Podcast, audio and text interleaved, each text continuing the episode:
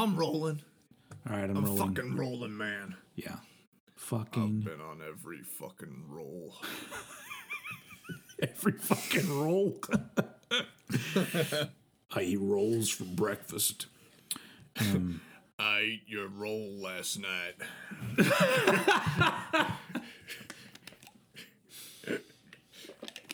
Okay.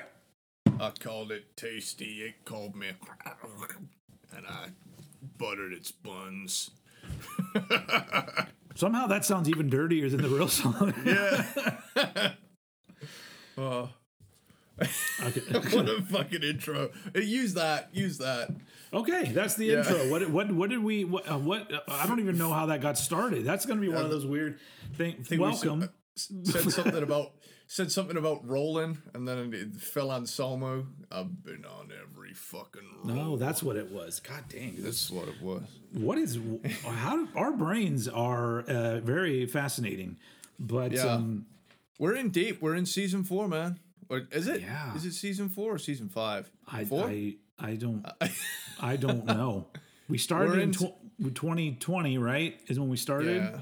We're into our fourth year of doing this. So the four, we're in the fourth season, right? yeah, If kind we, were, of. if we were a show, this is just one long ass season.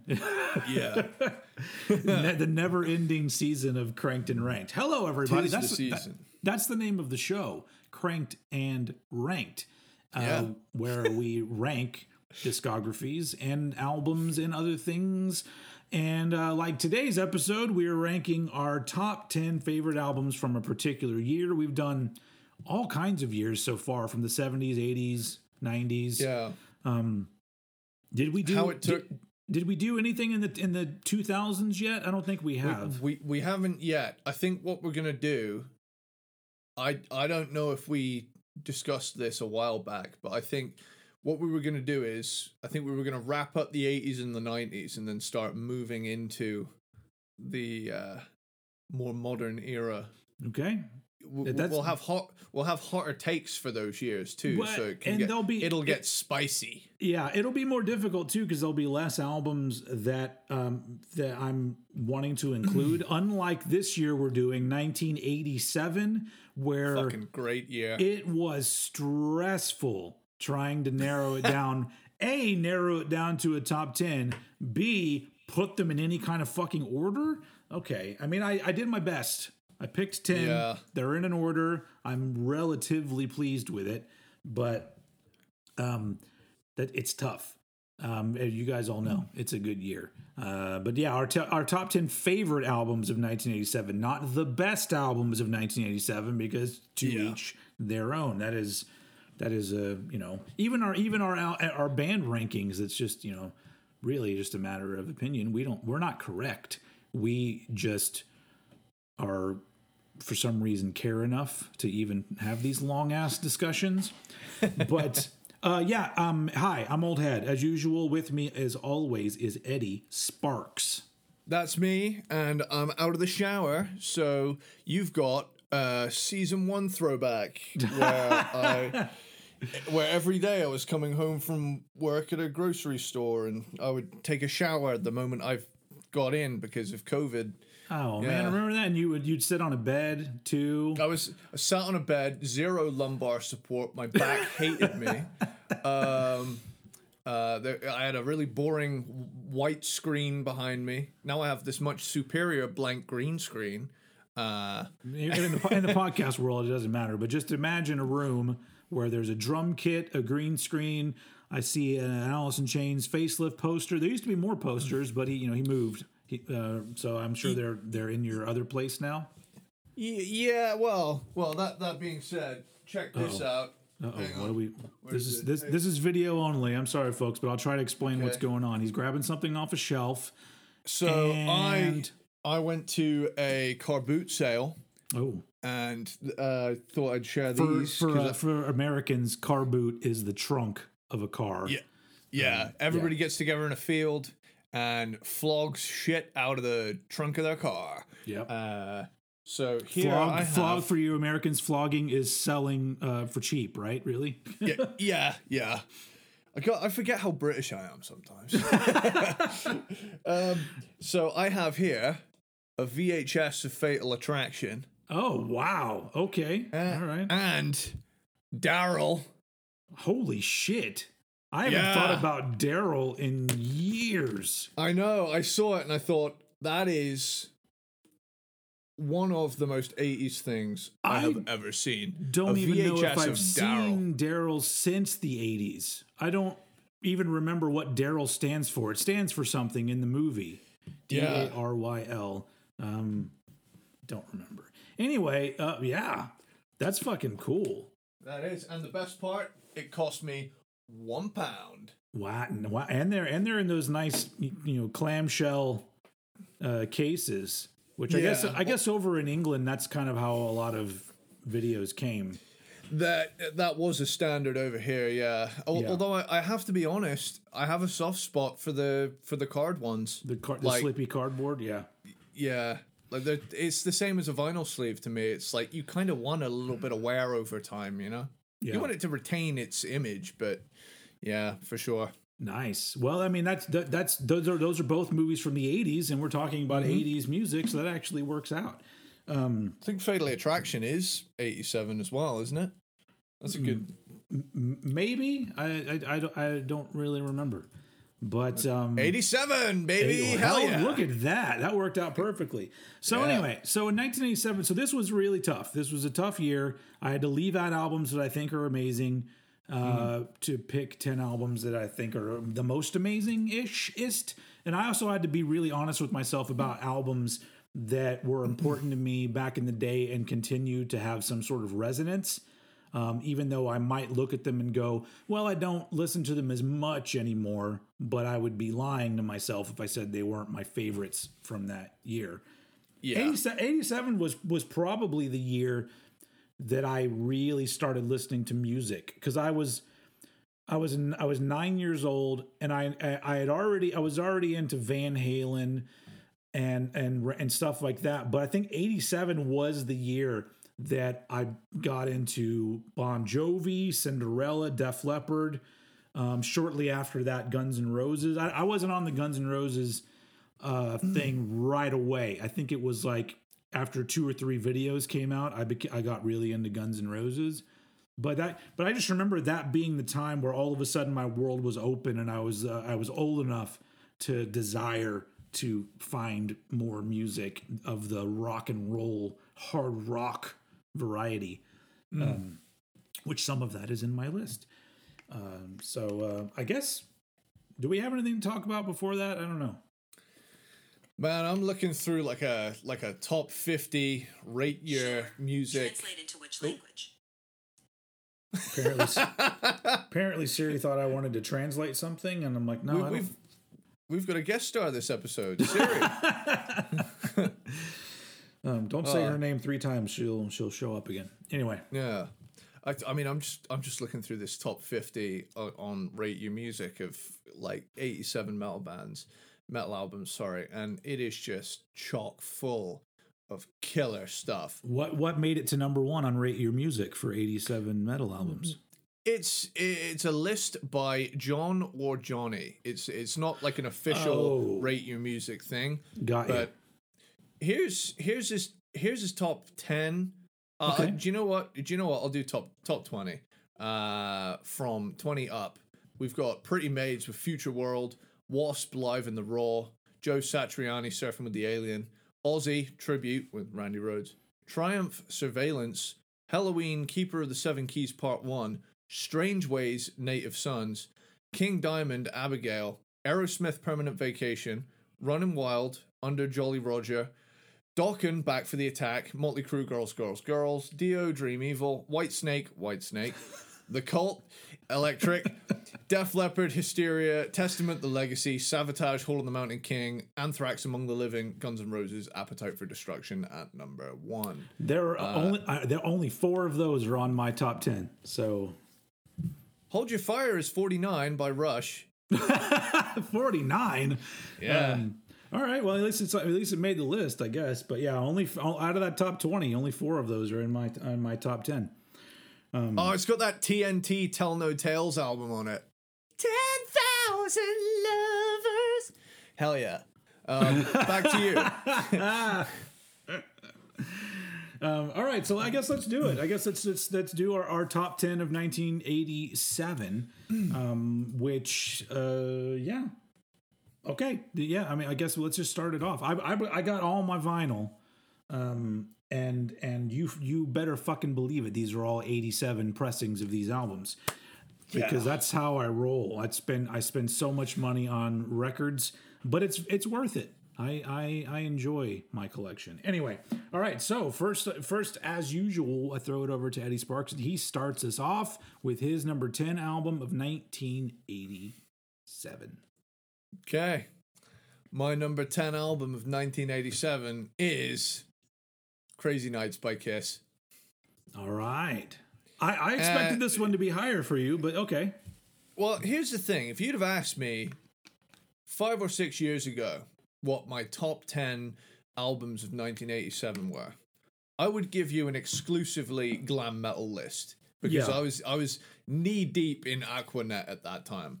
However, I've kind of gone back around on myself and kind of revisited my grungier uh, pre-glam days. So now Yeah. I'm kind of somewhere in the middle of that. Uh, so I've I've tried to keep this list pretty diverse because I felt like it all deserves a fair shot. Sure. That being said, Crazy Nights, uh, while high in my original Kiss ranking, I've listened to a lot of Kiss since we covered Kiss a Yeah. while back. That'll be a good cranked and ranked revisit, which is a, a th- thing we're kind of talking uh, talking about behind the scenes. Uh, yeah, you know, yeah. having a look at if we agree with our former selves. But yeah, uh, so Crazy Nights, the production right out of the gate is thin as hell, but there's so much 80s cheese on here that I can forgive it. yeah. Um, and you all know I love that 80s cheese. Uh, I mean, what else can I say other than it's just chock full of fucking cheesy 80s bangers? I mean, it's got Crazy Crazy Nights, which I think in the UK was Kiss's biggest hit. oh wow. I th- I think it was. I think it was like their their big hit over here. Um, and then you've got "I'll Fight Hell to Hold You," "Bang Bang You," which is, you know, you could argue that Steel Panther made an entire career off of that one song. they Yeah. pretty much ran with that. Um, and a surprisingly hot for teacher. I mean, I suppose maybe not surprisingly. Everybody was trying to be Van Halen, but um, no, no, no, with Gene Oh, yeah. Simmons on it Yeah. is you know surprisingly thrashy almost it's it's a pretty heavy song for the album um hell or high water my way now i i'm gonna say this now. I fucking love my way.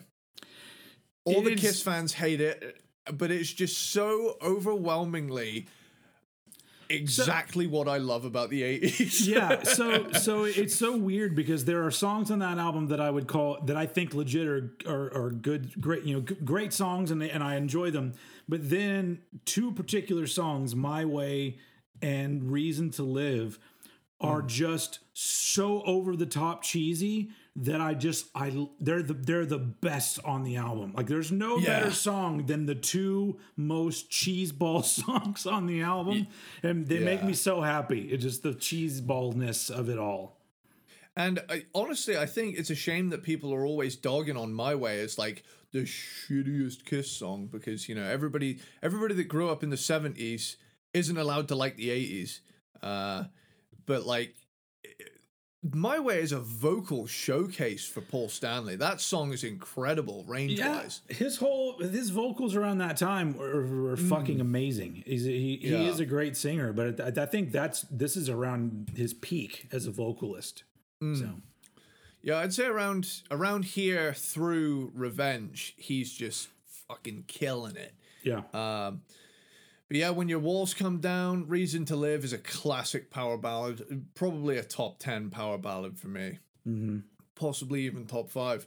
"Good Girl Gone Bad" um, is another Gene Simmons song from the eighties. Um, you know, he's clearly taken a back seat to focus on being a movie star.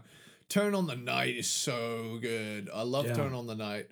yeah. Uh, Now, I have to ask you, has it always kind of bothered you that the last two songs on Crazy Nights are Turn on the Night and Thief in the we, Night? we talked about this on the ranking. It's, Yeah, it, it was like, ah, fuck, uh, what's a hook?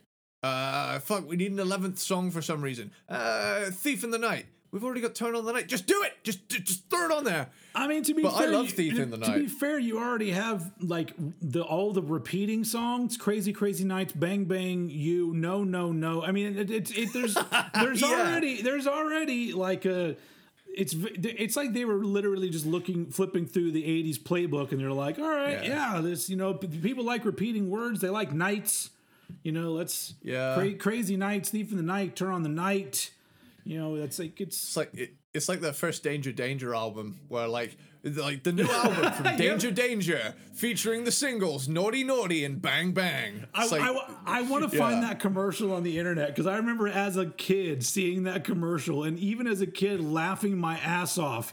And I was just to my friends like, "Did you see that? There's a commercial. It's like Danger Danger featuring Naughty Naughty and Bang Bang." should have done the entire commercial like saying every word twice. yeah. New new album album from from Danger Danger. I mean, I would, actually would have been smart, but uh, wh- whatever. I mean, I, you know, pe- people like that album. I'm not. I, it's okay. I know you love it. I fucking love that album, and it's it's basically a whole album of my way. like, You're not wrong. Yeah, it's like literally was it nine my ways and three reasons to live. Yeah. yeah, I, lo- I love that record. Um, Screw It's really good too. Um, but we we will get around to Danger Danger at some point. Yeah. With, right uh, now we're cranked, on cranked, ranked, ranked. we're on crazy crazy nights. Oh no, wait. The album the album is just Crazy Nights. Hmm. The yeah. song is Crazy Crazy Nights. So Bookended with Turn On the Night and Thief in the Night. yeah, Night. it's weird how like they decided to go with Crazy Crazy Nights for the song, even though in the song he says it four times. so the song. crazy, crazy, crazy night. So Yeah. it should be called Crazy, Crazy, Crazy, Crazy Nights. But they just went with the one for the Hmm. title of the album and the two for the title of the song. But I'm sure there was some sort of meeting that they had. And, you know, Gene Simmons is like, four is too many. Hmm. We only, just if you want to have multiple times, just say we, no, no, no is three times. Let's just do crazy, crazy two times Ah, th- no, no, is where they fit, fit the three in. Yeah. track number four. because they're shorter. it's shorter words, so it takes up less Yeah. space. Absolutely. That's a Well, weird. That, that'd be a weird song to like to like to like request. You yell out at a show. Do you, what song do you want to hear? No, no, no. It's like, is that a song or are you? Are you No, no more songs. It's over. The night's over. All right. No, no, no. Shit. oh, that's great.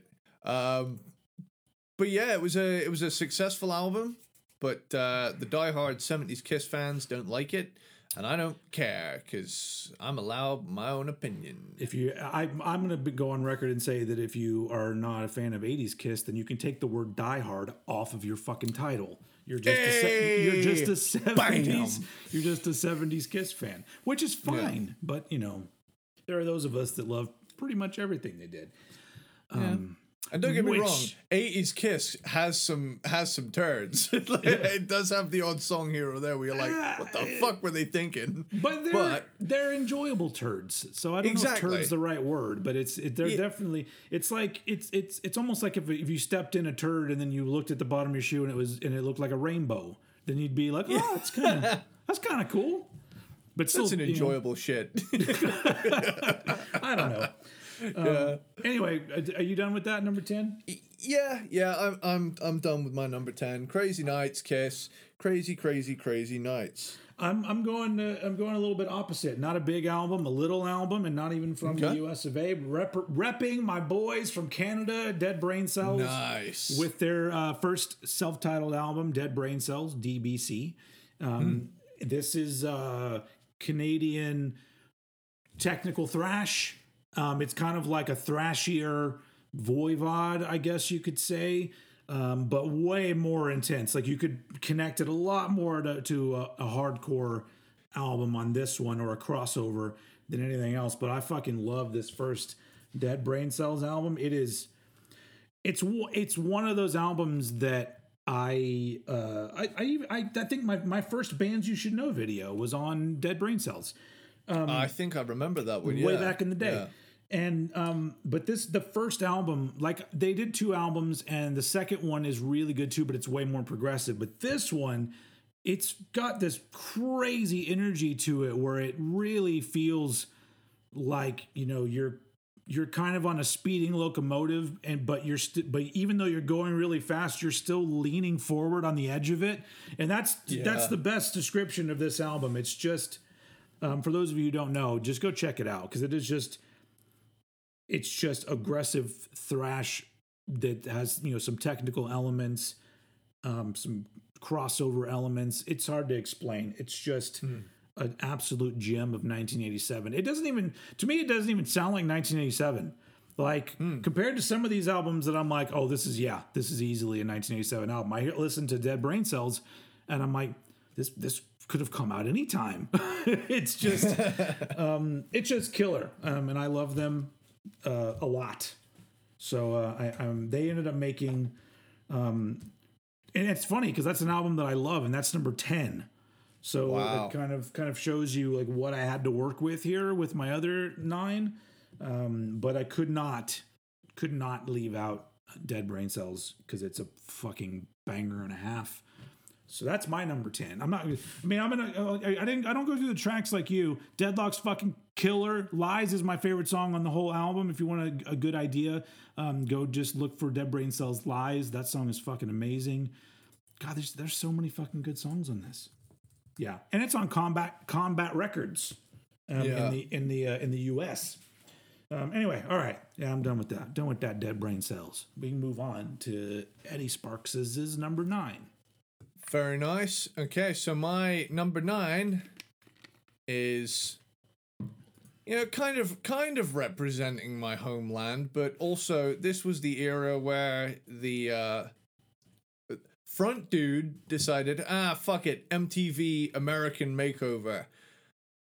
Whitesnake, 1987. Oh yeah, yeah, yeah. For for for for me, that was the intro to Whitesnake. So much so that I thought that was their first album. yeah, and it's it's wild that there's like six albums before it, but like, and motherfucker was in Deep Purple prior to that. So shit, man. Yeah, yeah. He was busy. Had a hell of, He's a busy he, man he's had a hell of a hell of a career. Yeah. Um, and one thing that I've noticed over the years is that uh, every copy I've ever seen has a different track listing. Oh, really? and it's yeah, like I've got two different pressings. One's just plain, and one's got an embossed cover, which is cool. Yeah. But like both have different track listings, and I'm what what the fuck is that about? Some even only have some some have nine tracks, some have eleven, some have ten. Uh, Don't some of but, them also have like a radio mix of "Here I Go Again" instead of the real one, the original one? Yeah. So uh, the North American version uh, goes as follows: "Crying in the Rain" '87, uh, "Bad Boys," "Still of the Night," "Here I Go Again" '87.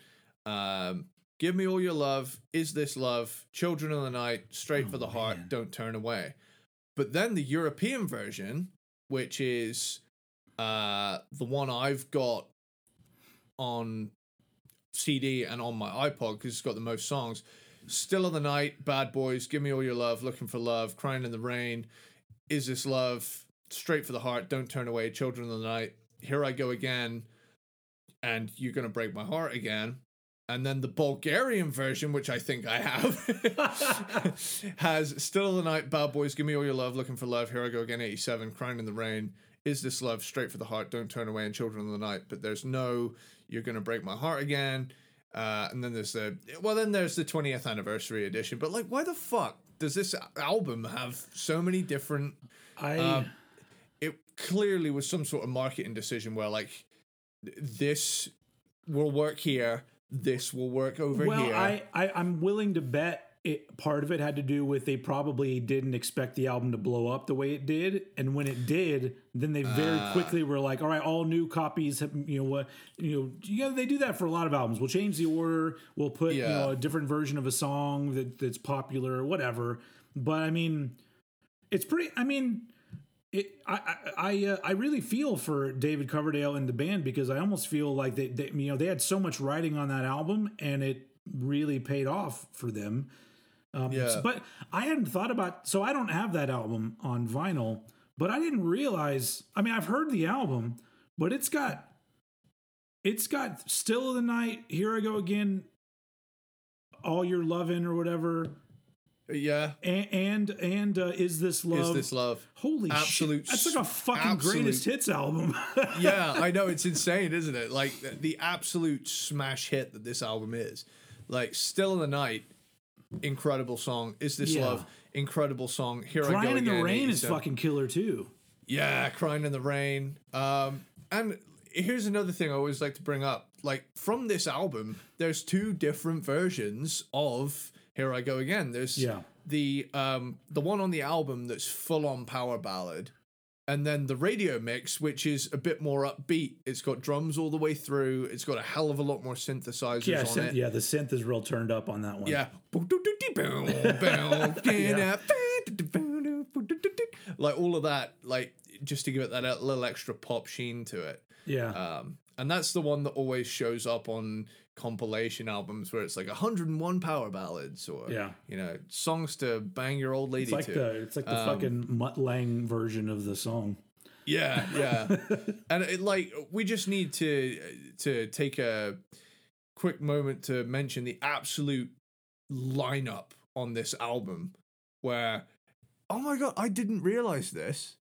Hang about. Oh my god. Right, okay. Aynsley Dunbar? I didn't know he played on the album. I thought it was Tommy Aldridge. Ah, and Vivian Campbell did guitar solo on All All Your Love. Where's it? So I ge- I genuinely thought it was Tommy Aldridge on this album. Wow. John Sykes plays guitars. was he maybe maybe he was actually legit in the band when they toured, but on the album he didn't play yeah, on it? that's really spun me out because I always thought. I mean, he's in the music videos and yeah, but I ge- I genuinely all these years I thought. Ah, okay, yeah. Tommy Aldridge was eighty-seven to nineteen ninety. Wasn't there And wasn't there wasn't there a, th- a thing I, I, may, I might be remembering this wrong where they they replaced two of the members to put in better looking members? I'm I would not be surprised because if you look at you look at Whitesnake pre 1987, it's not the it's not a band of hunks yeah. the way the way 87 onward Whitesnake was and like let's let's be honest like it was borderline boy band the level of good looks in it's like Whitesnake at the time It's, it's like David Like, Coverdale showed up to the band meeting. He's like, "Look, guys, I don't know if you know this, but I'm dating Tawny Kitaen. Yeah. And if I'm going, this is the worst you British will need to be able to achieve this as well we need to. All of us need to be look like blokes that could that could land Tawny Kitaen. Okay. Here's a crumpet. What we want, yeah. you need to be able to get a woman that can dance on a jaguar. Yeah, yeah. But th- th- this album's fucking incredible. yeah. Um, Shit, I and- gotta, I, I gotta revisit it because like I like so many of those songs. So it it is uh, it is it, it's open up and say ah levels of is this great? Is this is this a greatest hits album? Well, Like- they, also, if I remember right, the, I think you know, "Here I Go Again" was huge. But if I remember right, "Is This Love" charted on like the regular pop charts over here. like did. that was a pop hit song. so did here I go again. Okay, Like, all right. I, I don't know if that was more over here than it was over there, but I would imagine so. Let, let me let me check the ever reliable Spotify top five of a band. And here we go. Okay, so here I go again. Sits at the top with uh two hundred and ninety seven thousand uh two hundred and ninety seven million eight hundred and twelve thousand nine uh, eight hundred and ninety one plays. And that's on that's on Spotify. So David Uh, Coverdale got paid seven dollars for all, for all of those plays. Uh, and then is this love is uh 265 million one thou- 188,532. Uh oh my god, the the radio mix is only 97 million for so the one people are playing on Spotify is the is the is the album version. I would have thought the uh you you just know that you've stumbled on a good song when the top Well- fucking th- you've got three versions of the same song in your top five. Well, also- there's the, the original as well. Does I don't I don't use Spotify really that much. Do, does Spotify do their own curated playlists of certain Well, the- things? Yeah, they've they every band has a this is so like so this it is wouldn't- Whitesnake. It, it wouldn't surprise me if the reason why that original version has all the all the listens is because Spotify features it either maybe on an '80s compilation Yeah, or on the Whitesnake compilation. So that's the one everybody's listening to because it's in those playlists. But yeah, yeah. Strangely, they've got a live version of "Here I Go Again" from the Purple tour, um, in there as well. That's funny. Sorry. Back over to you. oh, Uh, uh, it's a we- it's a, it's a it's a great album. What can I say? Uh, it's one of those albums that I have on three different formats. I've got it on cassette, as CD, and vinyl. is it uh, so? Okay, so that's the end of your number nine. That is the end of my number nine. Number so that nine. that album that album is very is very 80s but not as 80s as uh, this album hold Hey. your hold your fire from rush um, at number nine um, i i adore this album. This is you know i guess a lot of people who consider themselves rush fans think this is one of their worst albums but I don't understand that at all. We and we did the whole Rush ranking, and I and I and I was I, I talked at length about how I love the different stages of Rush, Mm-hmm. and this is like the pinnacle. This you know Power Windows like the pinnacle of '80s Rush. Time but Stands Still is such a classic song. Time stands still, second nature, prime mover. There, there's just like you know, Force Ten is like starts the fucking album off, but there's just it's just so yeah. There's just so many fucking amazing songs on this, and it and at this point, this far removed from a lot of this music, an album like Hold Your Fire that just transports you back to a different decade those are the ones that I'm like, look, maybe at the time everyone's like, oh, this isn't what we wanted out of Rush. Like, but they created this album that not only has all these well written songs, but it's just, it's almost just like a document, like watching an old movie and you're like, oh, that's what cars and buildings looked like back then. This is like, you know, it taking a step into 1987 and it's like, the, you know, the band the band that was utilizing all of the new technology and shit that was coming their way was Rush. And so of course there's shitloads of keyboards and you know and they're the production's real glossy and and you know, there's you know, reverb and all that kind of shit. But I just uh I love it. It's um it I don't remember where it's was it in my top 10 of Rush albums? I don't think it made it to the top 10, but that's cuz Rush just has so many fucking great albums. But I just I think that if you're one of those people that that doesn't really know Hold Your Fire because you look at it and you're like, oh, that's the cheesy 80s one. Um, just kind of look at it that way and go back and think, well, you know, I'm going to take a little trip into the 80s, but also the songwriting is just fucking great because they literally did this thing where they, we, and we talked about it on the ranking, where they went from saying, well, how proggy and technical and, and off the wall can we get? But then it got to the point where all of a sudden they were like, well, let's try to write the most beautifully crafted rock songs that we can possibly write with with lyrics that like are just gonna fucking you know make you cry or just you know really rethink your whole existence on this planet. Um so that's what that's what hold your fire is. It's fucking great. It's uh it, it- once again it's only my number nine. This is what i'm trying to say. It- they, like all these albums are so amazing to me that this is just it's crazy. It's crazy that This- Rush is at number nine. So Yeah, total love fest. This one. Like, Anyway, so yeah, that was my number nine. Hold your fire from Rush. Okay, keeping with the theme here, I've I've got another album of the Sunset Strip variety, uh, and I've gone with uh, an, another repeating title, "Girls, Girls, Girls" by Motley Crue. Yep. Um, and this if I remember correctly, I made my number one Motley Crue album in the Motley Crue ranking we did over three years ago. Oh, which that, is that was like our second or third band we did. I I'm pretty sure it was like the second episode we did, or at least the second two, because I think we did a two parter, didn't we?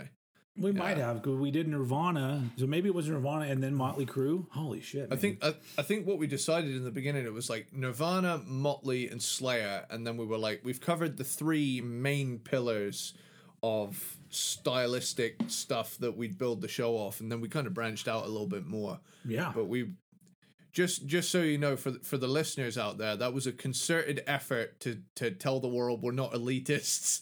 yeah. so well, we eh, thought if we eh, if we do grunge and hair metal back to back yeah, and then thrash, and, and it was you know to really get people ready for the fact that we're going to throw a variety because so people don't get annoyed because like I I get that a lot where people will comment on my videos and say you know this is you know this is not you know, you know really metal and I'm like nowhere on my channel does it say metal. It's not metalhead. Yeah. and there's nowhere in the description that says all metal. It's just you know but I, I talk about so much metal that everyone seems to think that oh no you can't possibly talk about other things. And i'm like no I'm, i talk about the music that moves me.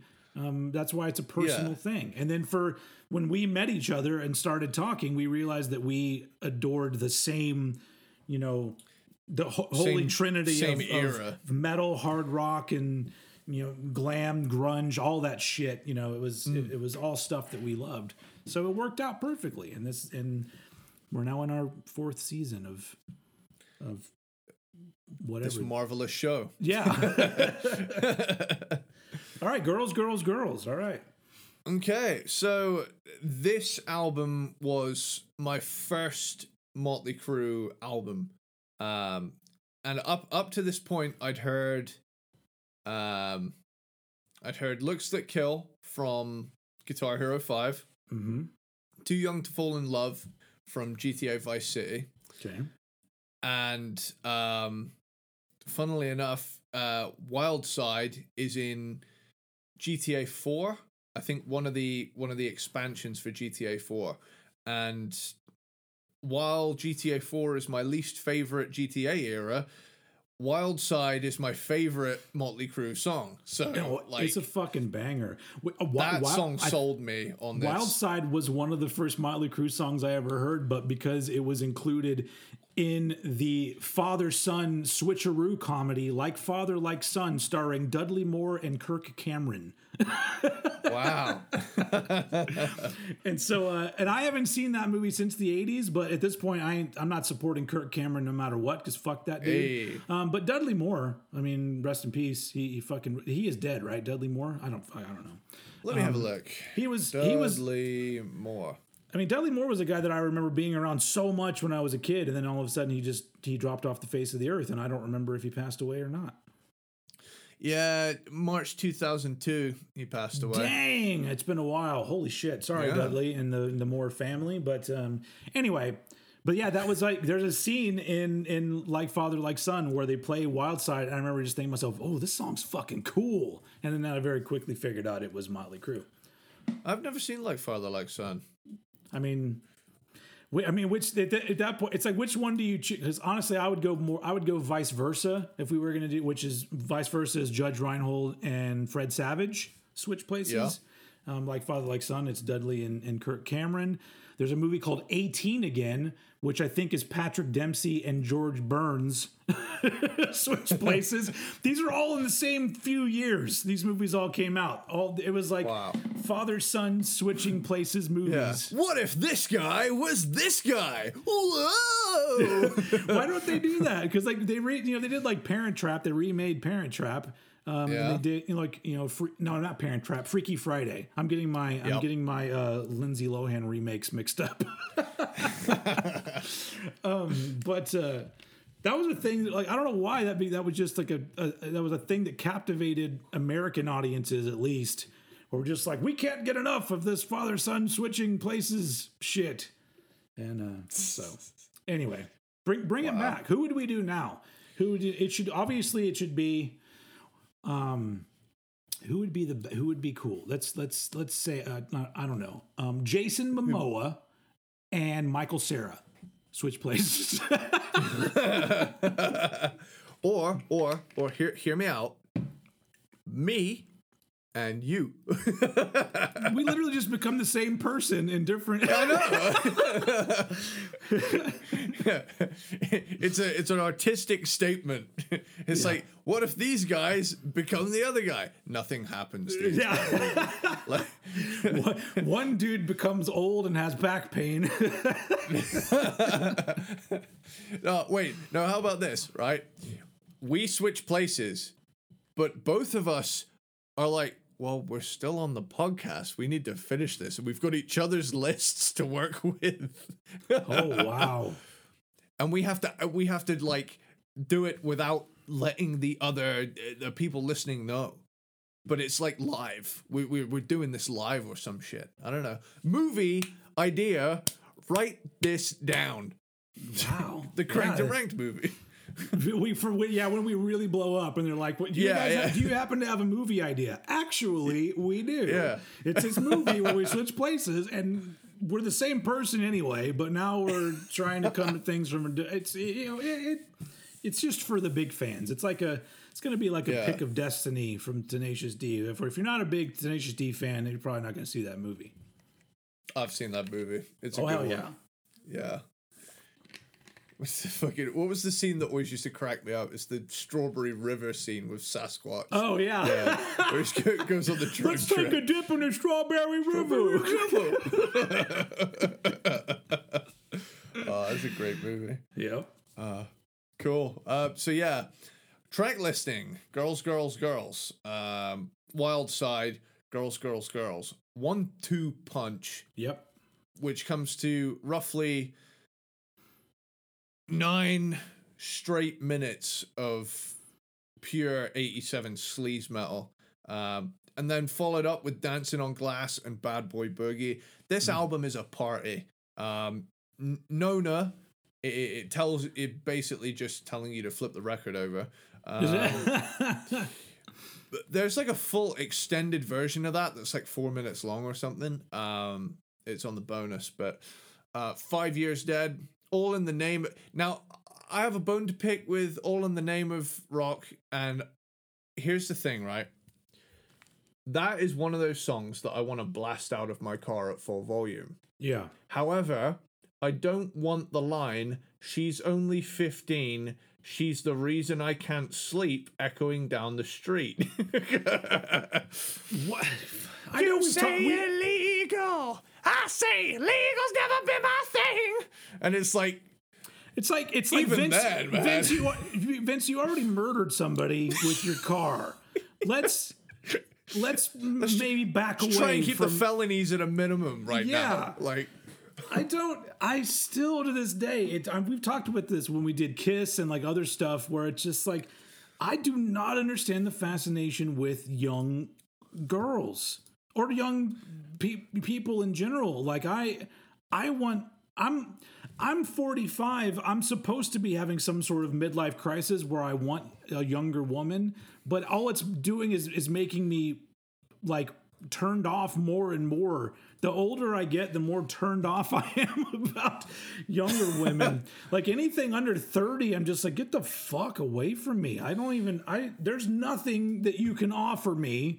Um that, that except you know, I don't know, maybe maybe clue me in on the new dance trends or music that the young people are listening to. That's it, you know? well, I'll uh, let me have a look and, see if it's. It, oh, I've not made it private. Okay, so if you guys want a uh, an absolute ride, uh, this is a thing I had for. A, this is a, a thing I had saved for a video idea, but I never got around to making. Who knows? I'm, I, I might get back to making videos at some point, but I've been I've been band focused this year.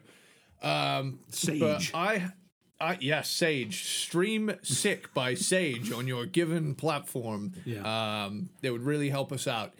But yeah, I have a playlist called uh, "The Most Uncomfortable, Dodgy Classic Rock slash Metal Songs." Nice. Um, and the, the the description just says FBI open up. Uh, And I'll, I'll read you the track listing. I'll I'll le- I'll read you the track listing. We've got Christine 16 leading it off, immediately followed by 17. Uh, track three is All in the Name of Rock of yeah, All in the Name of 15 year old Poon. Um, My Ding a Ling by Chuck Berry. I I had to do that. Yeah. Uh, Living in Sin by Gene Simmons, solely based on that. I know you write me sexy letters yeah. and Yeah. and you know his previous track record doesn't bode well with that. Um, Catholic Schoolgirls Rule by Red Hot Chili Peppers. Mm-hmm. um, a song titled Sex Child by Blue Murder, which pretty much, uh, like the title alone. Um, Walk This Way, I thought had a had a few moments in it where it's like, uh, yeah, mm, yeah, it's got that pretty little thing vibe going on. Yeah. Uh, I couldn't I couldn't exclude Necropedophile by Cannibal Corpse. I just had to. uh, uh, uh, uh, a, a deleted track from Love Is for Suckers called Statutory Date. Have you ever heard that? No.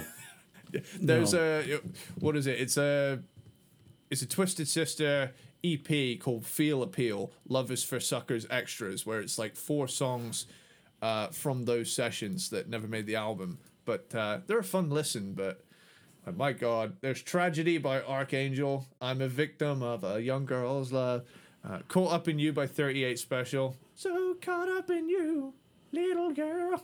It basically anything anything in in the song that just it points to that you wouldn't get away with saying that in a song now. Young Girls by Dokken, Heaven by Warrant, you know, uh, and Hot Little Summer Girl by Enuff Z'Nuff. Uh, you know, it's just it's all it's all good fun. I'm not accusing Yeah. anyone of of anything. I just I- I, just I mean, thought it was a fun Yeah. observation. Yeah. There was a lot of stuff back then that just would not fly now. Well, there's there is a difference between like there are some songs that mention a girl's age and it seems young, but it's different when you also follow that lyric up with a lyric saying, "I know that it's wrong or illegal to do this." Yeah, and yeah. I'm just like that. That's so weird. It's just like I don't. Let's- I don't know. and all in the name of Cock. all in the name of alternate reality. Okay, yeah, so oh my god, there's uh on Genius, you know Genius, the lyric site. Yeah. there's you know how like some lines you can click on and there's like an there's like an explanation. Yeah. Okay, verse one, right out of the gate. She's only 15. the, the note says a subtle nod to being a raging pedophile. okay, she's the reason, the reason that I can't sleep. You say illegal, I say legal's never been my scene. Nikki Sixx and Vince Neil, who wrote the song, are acknowledged go, are acknowledging that they know sex with a 15-year-old is indeed statutory rape, but that's not of concern to them. Yeah. Jeez, like Oh. who, who writes that? Like even in the '80s, who writes those lyrics? That's just fucking insane. But okay, I've I've never even read the second verse, but we've got pretty pretty so innocent. She says you ain't seen nothing yet. Brings me a dirty dirty magazine. There she was for all the world to see. Uh oh. This is uh, this is the note on that. Uh oh, that sounds like pedo, pedo, pedo, pedo, pedo. so wait, so I, you know what? I've never paid attention to the lyrics of this song either. So, but the song is called "All in the Name of Rock." what does that have to do? Nothing about this so far has anything to do with music. I've I've never actually read the rest of the lyrics. I oh my good god. Would you Would you like to delete this from your top ten right now? Call an Oh audible, and we'll slip another album in. Oh, okay, hang on. Wait. Bridge says to me, Daddy, can I have some candy? Want to be your nasty. Anytime you want, you know you can have me. All in the name of all in the name of rock and roll, all in the name of rock. Like like I love this song, but I can't defend it. Like it's like it's like being behind a chain link fence while you watch your friend like blindly walk into traffic. You're like, Yeah. Terminator 2. No! Run away! Wow. uh, yeah, that is um all in the name of going to jail. Uh, Jeez. maybe that's why the album finishes with Jailhouse Rock.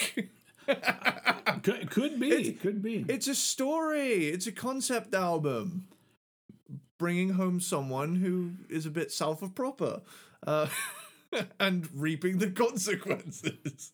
It's like it's like the, the concept of the album, you know, girls, girls, girls, because the girls, girls, girls is all about going to like strip clubs, and so now now we're led to believe they're at the strip club, and some girls like giving them a lap dance, and Vince is all like, "Honey, you're way too old for me. if you're able to get a job here, get the fuck out of my face."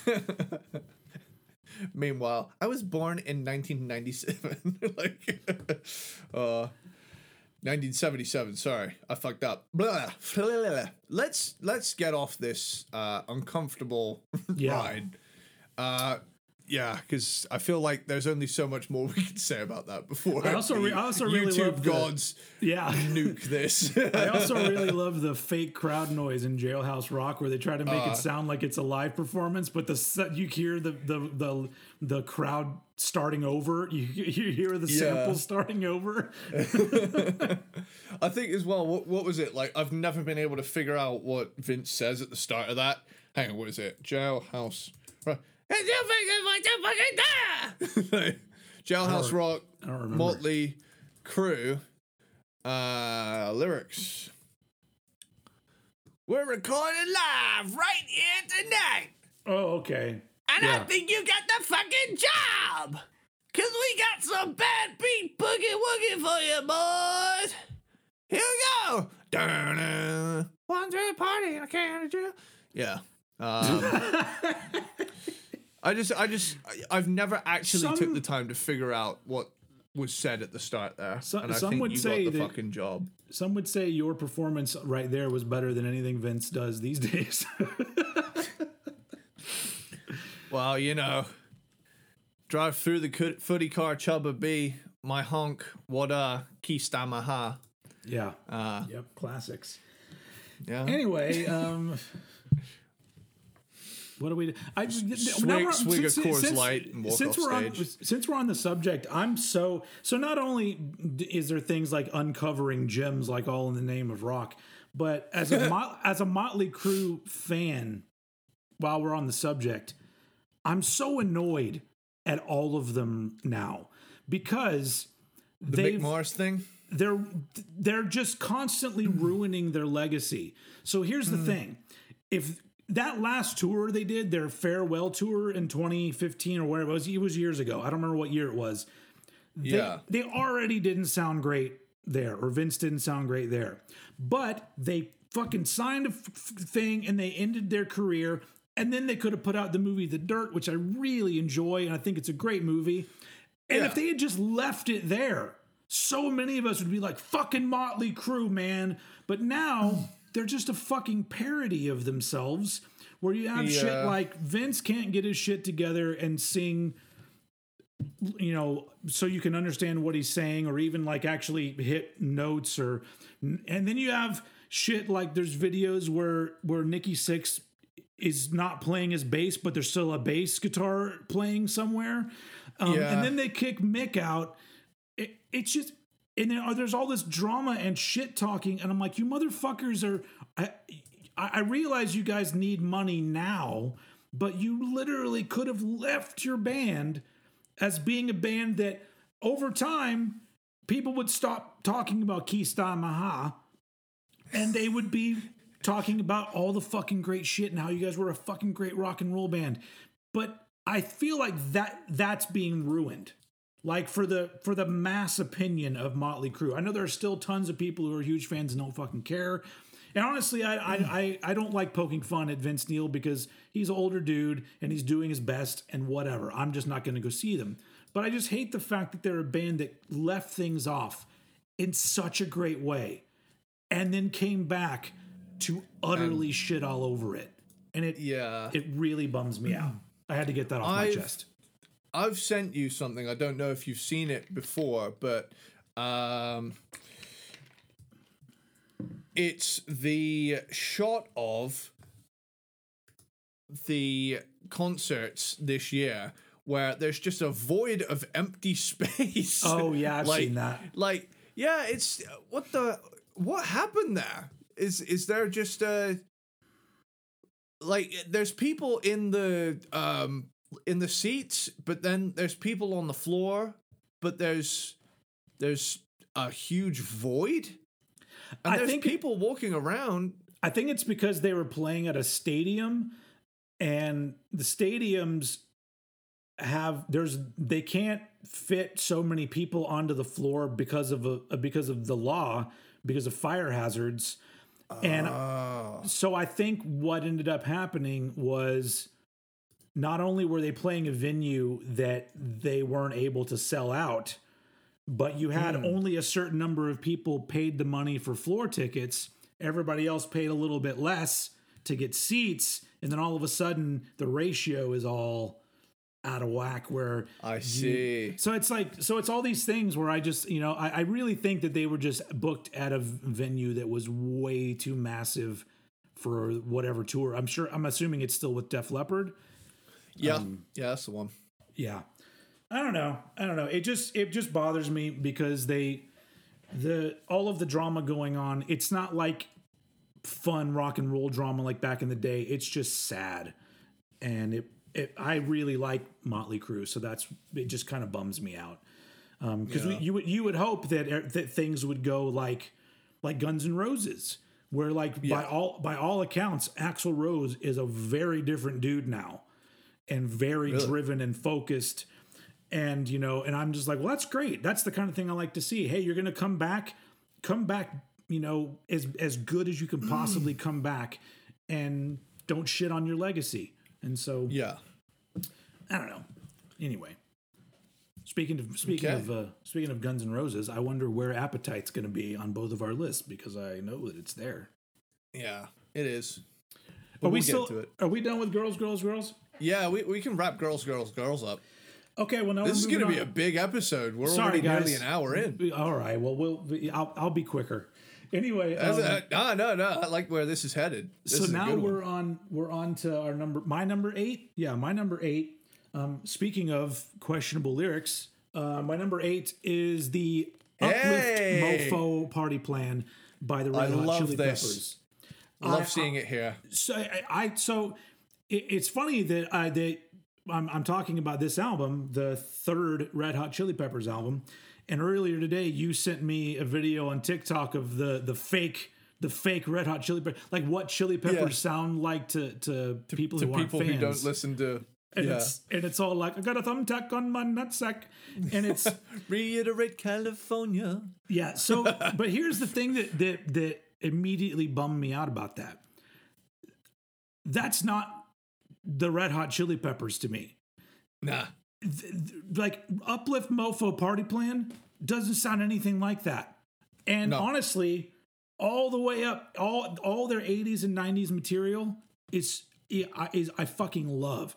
Even a little Yeah. bit of Californication, but but post Californication, that's when they've now become this California band, and I and I Yeah. and it's it really pisses me off because, and I think I said this when we did the Red Hot Chili Peppers ranking, I I still, you know, when I see interviews with the guys or when I see them performing, I go, look, I still really like them as Yeah. people and as musicians, but the music that they're putting out, it's it's almost like it's just two completely different bands, and Yeah.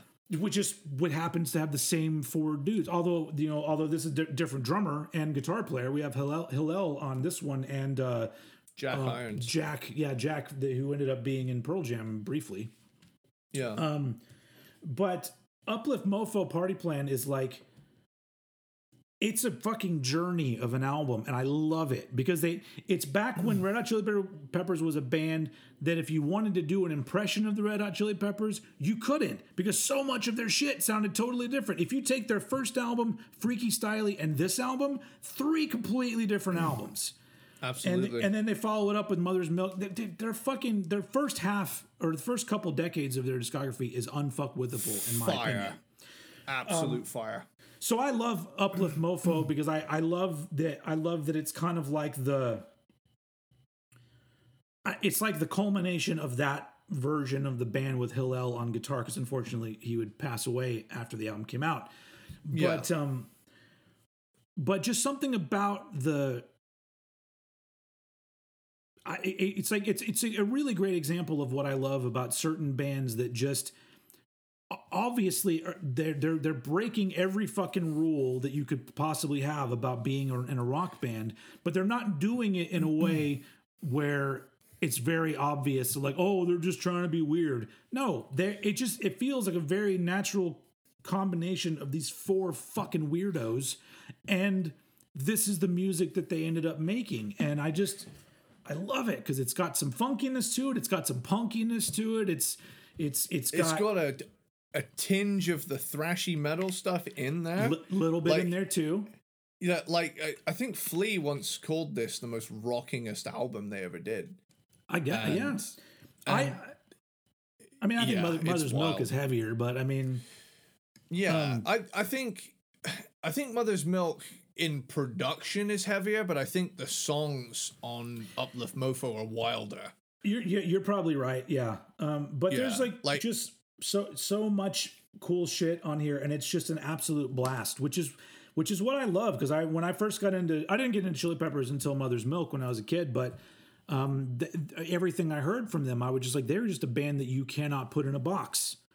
and now you can neatly put them in a box that they created themselves. Isn't that weird? Um, anyway, not to not to not to dwell on that because the this album, my number eight, Uplift Mofo Party Plan, is so much fun. Um, and uh, yeah, I don't know. I, I guess that's really all I can say. I, I, I absolutely love early Chili Peppers so much, and um, once again, that's only my number eight. so uh, so um there's seven albums that I enjoy a little bit more, I guess, than that one. Um unless it's funny, all of these albums, if that if that album is currently playing, it's my favorite album in 1987. But then Yeah. you put on another one and I go, no, that's my favorite album of 1987. so uh, let's continue. We've we- we're we're we're we've almost yeah we're basically at an hour now, and we've uh, Cool. barely scratched the surface. I was going to say this could be a two-hour app. Um, so what we have here with my number seven is an EP.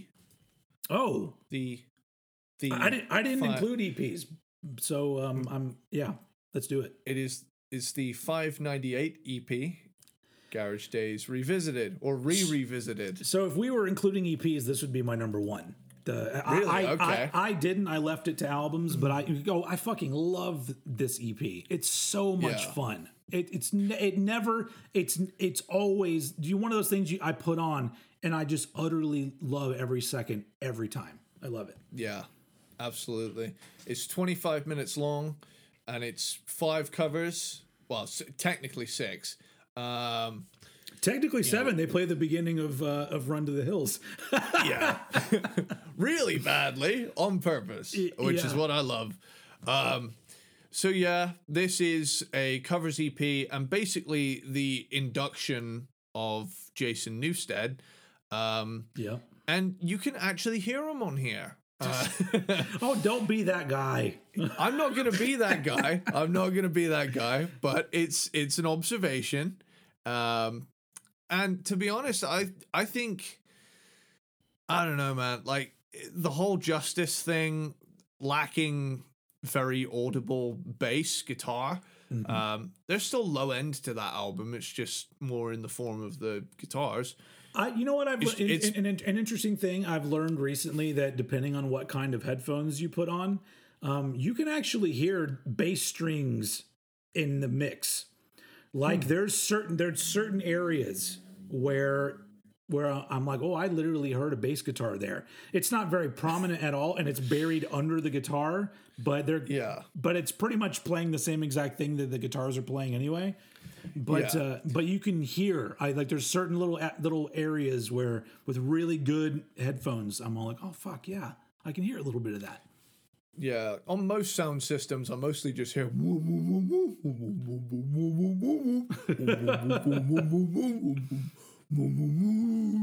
um, that being said, though, this album ironically says arranged and not very produced by Metallica, Yeah. but that's great. I like, I love that. This album sounds to me great. sounds sounds great. Yeah, not very for not very produced. It's very good. Um, and l- let's dive into these covers. So we've got Helpless, uh, Diamond Head cover. Yep. It's a damn good song. Uh, the Small Hours, love this one. This Yep. this one next to the Weight. The Weight is my favorite one on here.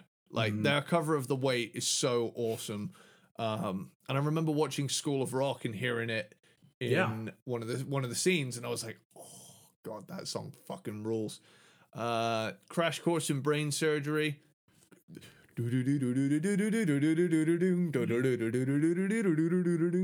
Um, and finally, we have Last Caress, Green Hell, which, you know, two Misfits tracks hmm just slapped together.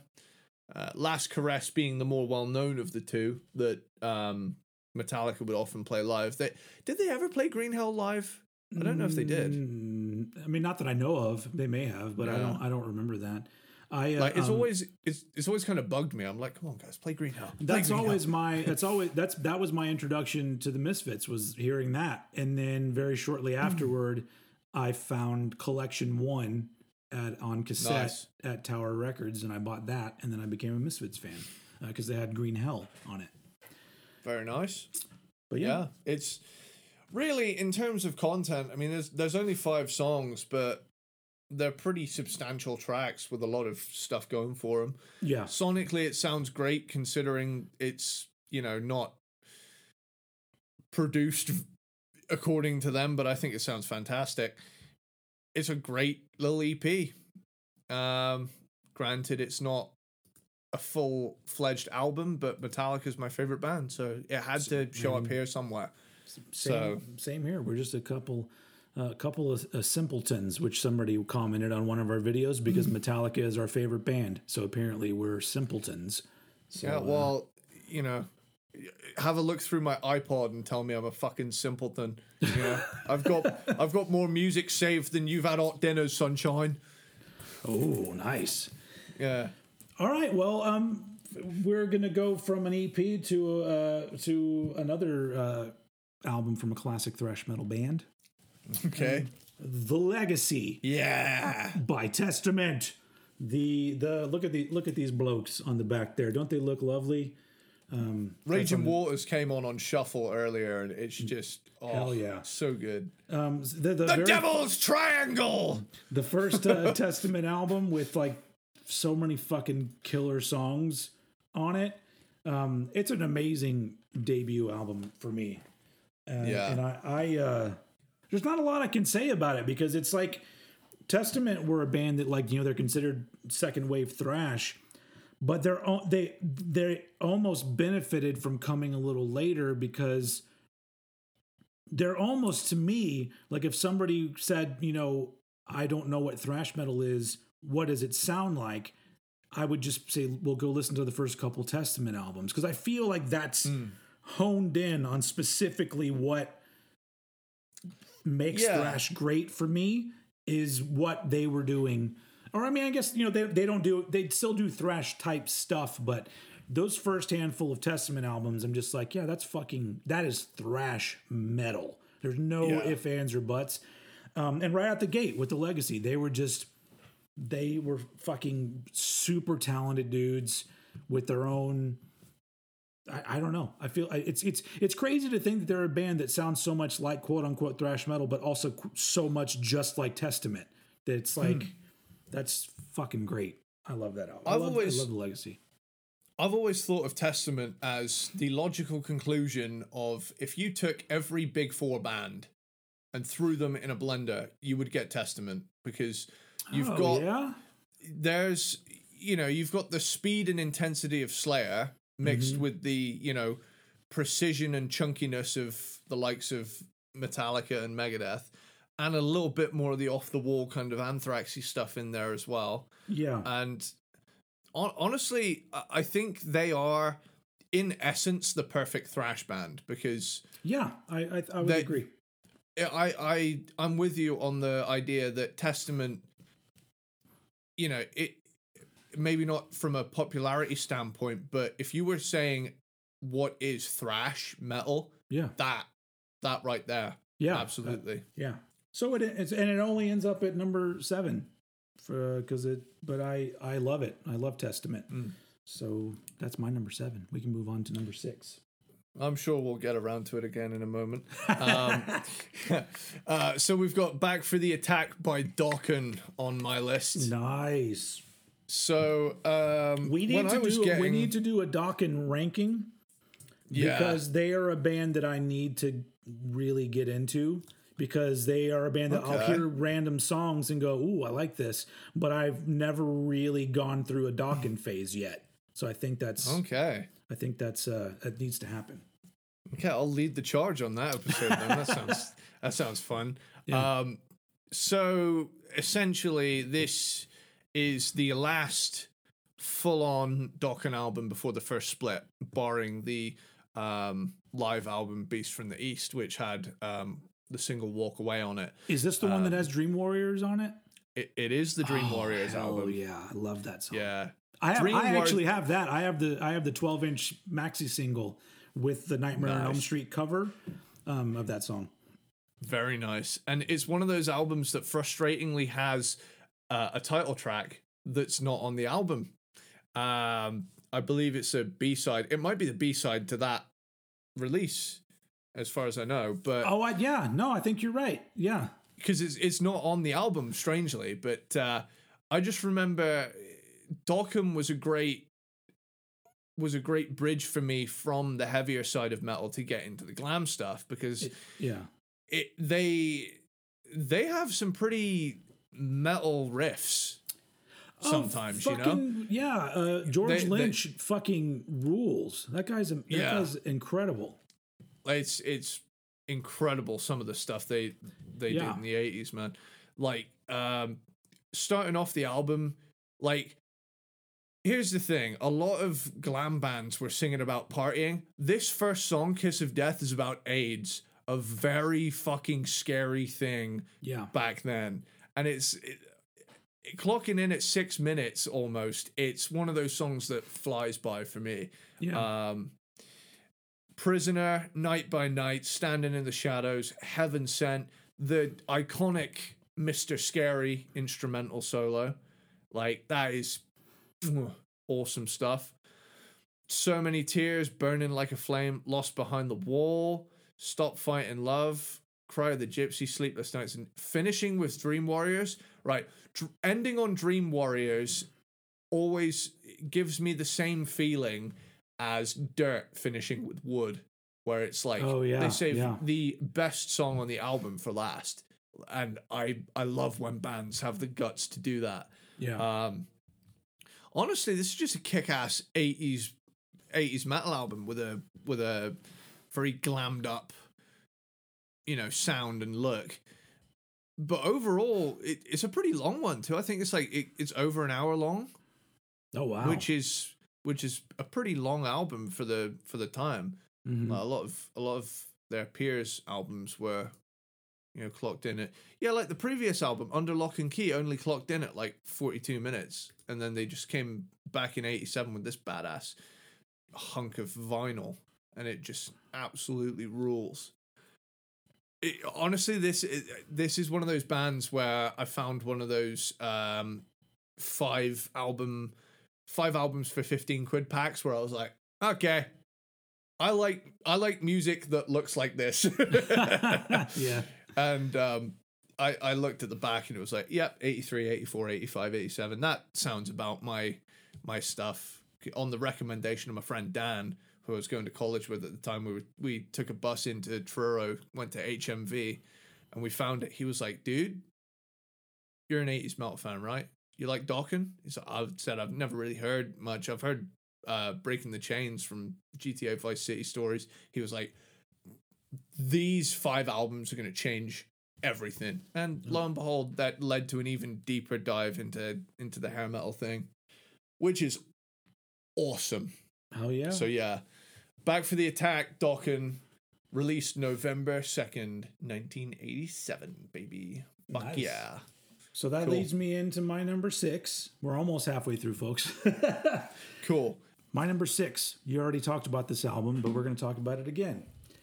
Crazy Nice. Nights from Kiss. Beautiful. Um, I love, I love, I love the artwork on this album. Not, Same. but not not as much as I love Paul Yeah. Stanley.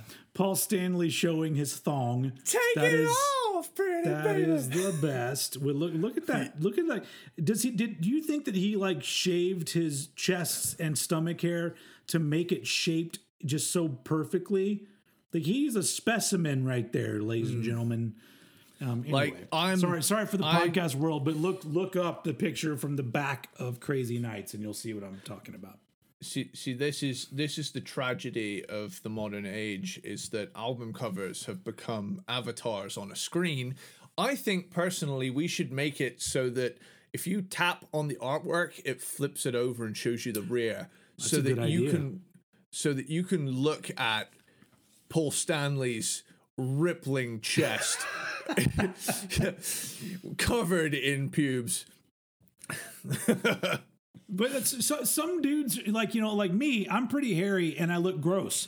He, it just looks, he looks like a fucking gorilla, like a like, Mm. like a beautifully sculpted gorilla that's gonna rip your head off. And he's wearing, Jungle and he's wearing a blue thong.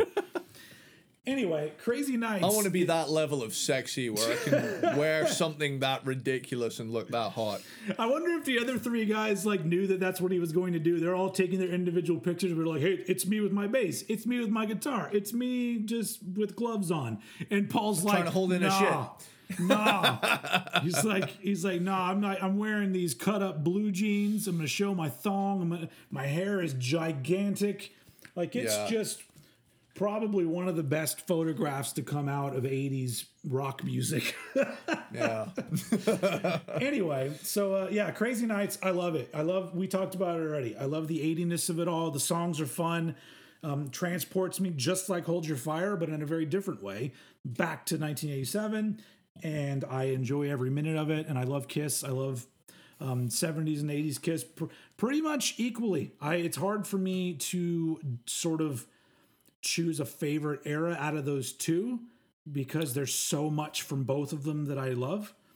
yeah. But also, Crazy Nights was the first Kiss album I ever heard all the way through, uh, back when I was a young young child, and um, I've been a fan ever since. So there we go. We can move forward. Crazy Nights on here twice. Crazy Crazy Nights nights. Are, are, are you ready for another repeat? Let's do it. Because because I have The Legacy by Testament at Sweet. my number five. So The Legacy. Sorry, I don't have it up right now. Stole them. Stole them. I'm I'm, I'm gonna pop up my, my vinyl again just because I like showing it off. I just typed in The you know, Legacy Testicle. Megaforce Records.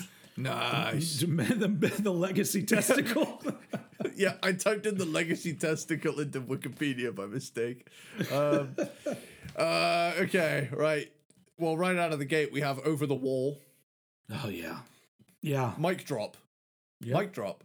It, it like it accomplishes everything any of the big four bands could offer you in four minutes. Yeah. Like yeah. the, the, it, great. frankly, as as far as I'm concerned, right out of the gate with this album alone, it should be a big five. oh yeah. I mean, if they Like, well, I- I mean, honestly, they they're they're the one that would be number five because if you think about the big four, they're they're old school thrash, but they're the ones that were popularity wise the most successful.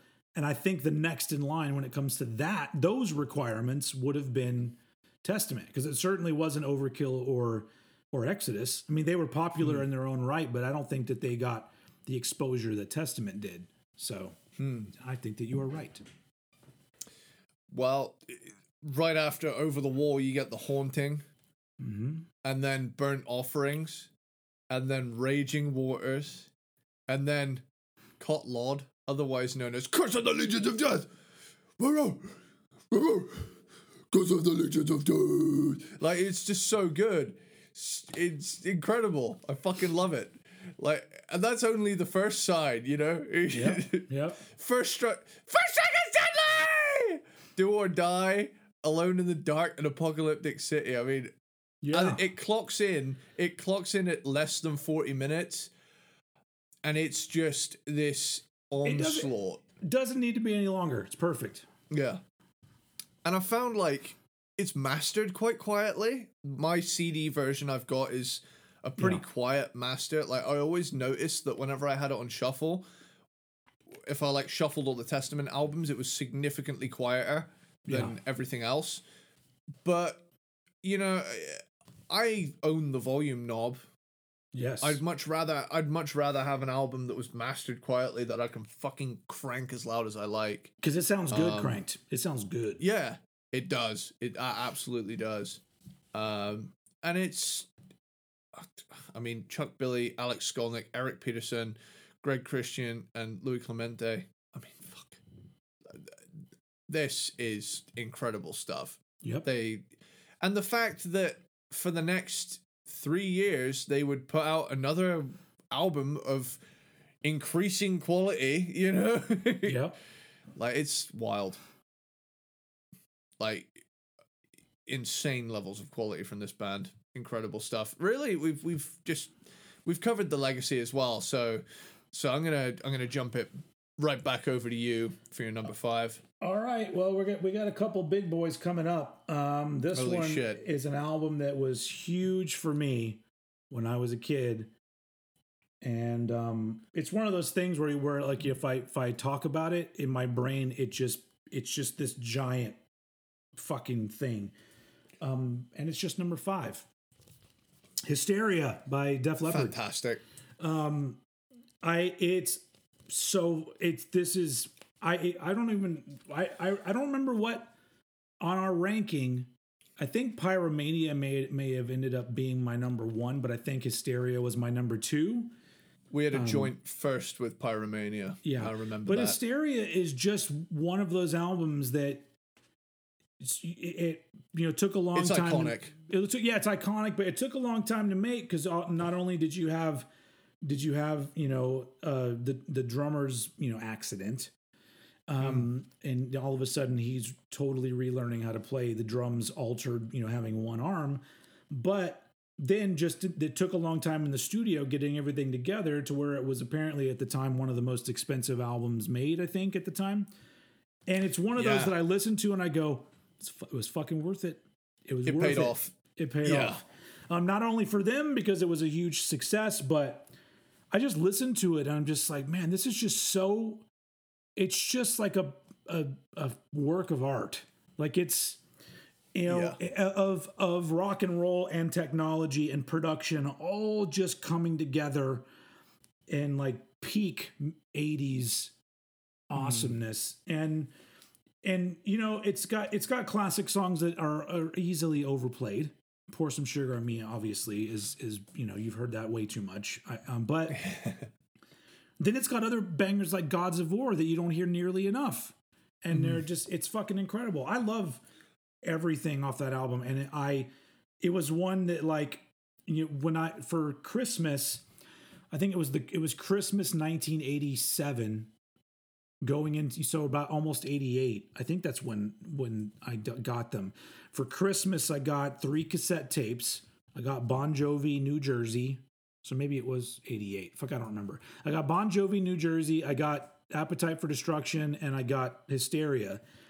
And um, very quickly i barely listened to new jersey because i it was Yeah. it had songs on it that i liked but it wasn't my cup of tea as much as both Guns N' Roses and Def Leppard, but especially Def Leppard. This album was like, I was, I just loved every minute of it, of it, and I still do. So, but it's only my number five because it's, it's just a fucking motherfucker of an album. But uh, yeah, yeah. Anyway, that's my And- that's and- my number five. And this is one of those things where, had you asked me a few years ago what my top 10 of 87 was, I would have said you know Hysteria would be in there, but it ended up finding itself at like the eleventh or twelfth. No placement for way. me. Yeah, I was sh- I shocked myself where I was like, wow. my god, am I really am I really leaving Hysteria off of my list? But it, trust me, it would it it is if not 10, 11 cuz Yeah. So really, if you uh, took out the EP like I did, then it'd be your number ten. it would be 10. Yeah. Yeah, it would be on there. Either but I way. thought to myself, uh, this like you said, this was a very stressful year Yeah. to have to cover. you know? Absolutely. Trying to be fair fucking, to all the the fucking great stuff. artwork. I love the art. Yeah. I love. I miss art like this where you look at it and you go, I don't know what the fuck it is, but it's cool as But hell. it's awesome. Yeah. yeah. What the fuck is that? I don't know, what the hell but is it's going rad. on? it's like a couple faces and a triangle and some some lines and like Tron, Tron in the background. I don't know what that is, Yeah. but it's uh it's very fitting for the album and uh, it's iconic at this point. So yeah, that's that's my number Well, first. Well, speaking of insane artwork where you don't know what the fuck is happening, my number four is the Uplift Mofo Party Plan by Red Hot. Chili yeah, here, Peppers. let me let me pull that one out again too, since I got it. Yeah, that one This- is like it, that one is like a fucking LSD trip. Yeah. How many special effects do you want? Yes. All of them. Yeah. it's uh I mean what can I say? This is the album that sold me on the Chili Peppers up until um up until like my friend rather naughtily uh, gave me a hard drive full of music that I didn't have a physical copy of yet. Uh, he sat me down and he said, Here's a USB stick full of everything you could ever want to hear. Take this, stick it in a slot. There you go. There you go, my guy. And then he disappeared into the alleyway, into the night. Wow. Uh, yeah. But That uh, remi- that totally reminds me of this story that I heard uh, Henry Rollins, which is funny because we we just talked about Black Flag, and I don't remember what country he went to go visit, but it was a country where a lot of like different music was was illegal. You couldn't sell it. You weren't hmm. supposed to have it. And he traveled there with this like terabyte hard drive full of all this music, and he ended up meeting this kid and his family. And while he, I think he went over to have dinner with them, and while they were having dinner, he said, "Look, just transfer all of this to your computer." So he literally Yeah. just like brought all of this music to this kid, that, like it wasn't supposed to have all this music. And I'm like, man, that's there's something so beautiful about that. Um, same, Yeah. The same way with you know a, a little a thumb drive or whatever that's just got so much music on it because it's every everyone's got that the quote unquote thumb drive, the thing that Yeah. like really opened everything up for you. And Yeah. uh, for me, I, I guess my thumb drive was was MTV really and Headbangers Ball and shit like that. But um, Yeah. yeah, it, it, for, for me, like, I, I ended up with all of the Chili Peppers albums. yeah, uh, this as part of as part of this giant offloading of of music, um, you know, and the Uplift Mofo Party Plan was essentially I knew I loved the album Vivid by Living Colour. yeah. I, I'm pretty I'm pretty sure that's how it happened. I can't remember if I heard Vivid or Uplift Mofo first, but I'm pretty sure I saw the artwork. Fucking loved how wacky it was. Yeah. Uh, and it, it was one of those came first. It might have been Uplift Mofo. And I saw it and I thought I have to listen to this and it sounds exactly how it looks. yeah. And I just this was the Chili Peppers album I gravitated towards the most because I just loved it's it, the music much like the artwork is extremely vibrant and colorful and it's got a lot of things going for it Yes. um and it's wacky it's not your cookie cutter red hot chili peppers post 99 Yeah. where it's like each ensuing album feels like an ai generated version of the previous album you know Which we've and- now and- seen can be done. It's like yeah yeah I mean, it, if anything, we've we've seen that proven for the last twenty years. But uh, I mean, I fucking love eighties, nineties Chili Peppers. yeah, like same. same. it's an it's an entirely different beast. And like you, I like everyone in Chili Peppers. Yeah. and I think and I, I, I just it bums me out that they're capable of this insane stuff, and everybody shits on it, and they're like, "Oh yeah, no, they didn't really get good until Frusciante showed up," and it's like, "Fuck you." Mm, mm, It's like No. no. I've I've long been a staunch defender of this album. If I and every every time I see it in a list where it's like third from the bottom, I'm like, you know what the fuck you're talking about. Put the fucking keyboard down, asshole. yeah. yeah. Yeah, they, I mean, I, Yeah. I mean, we.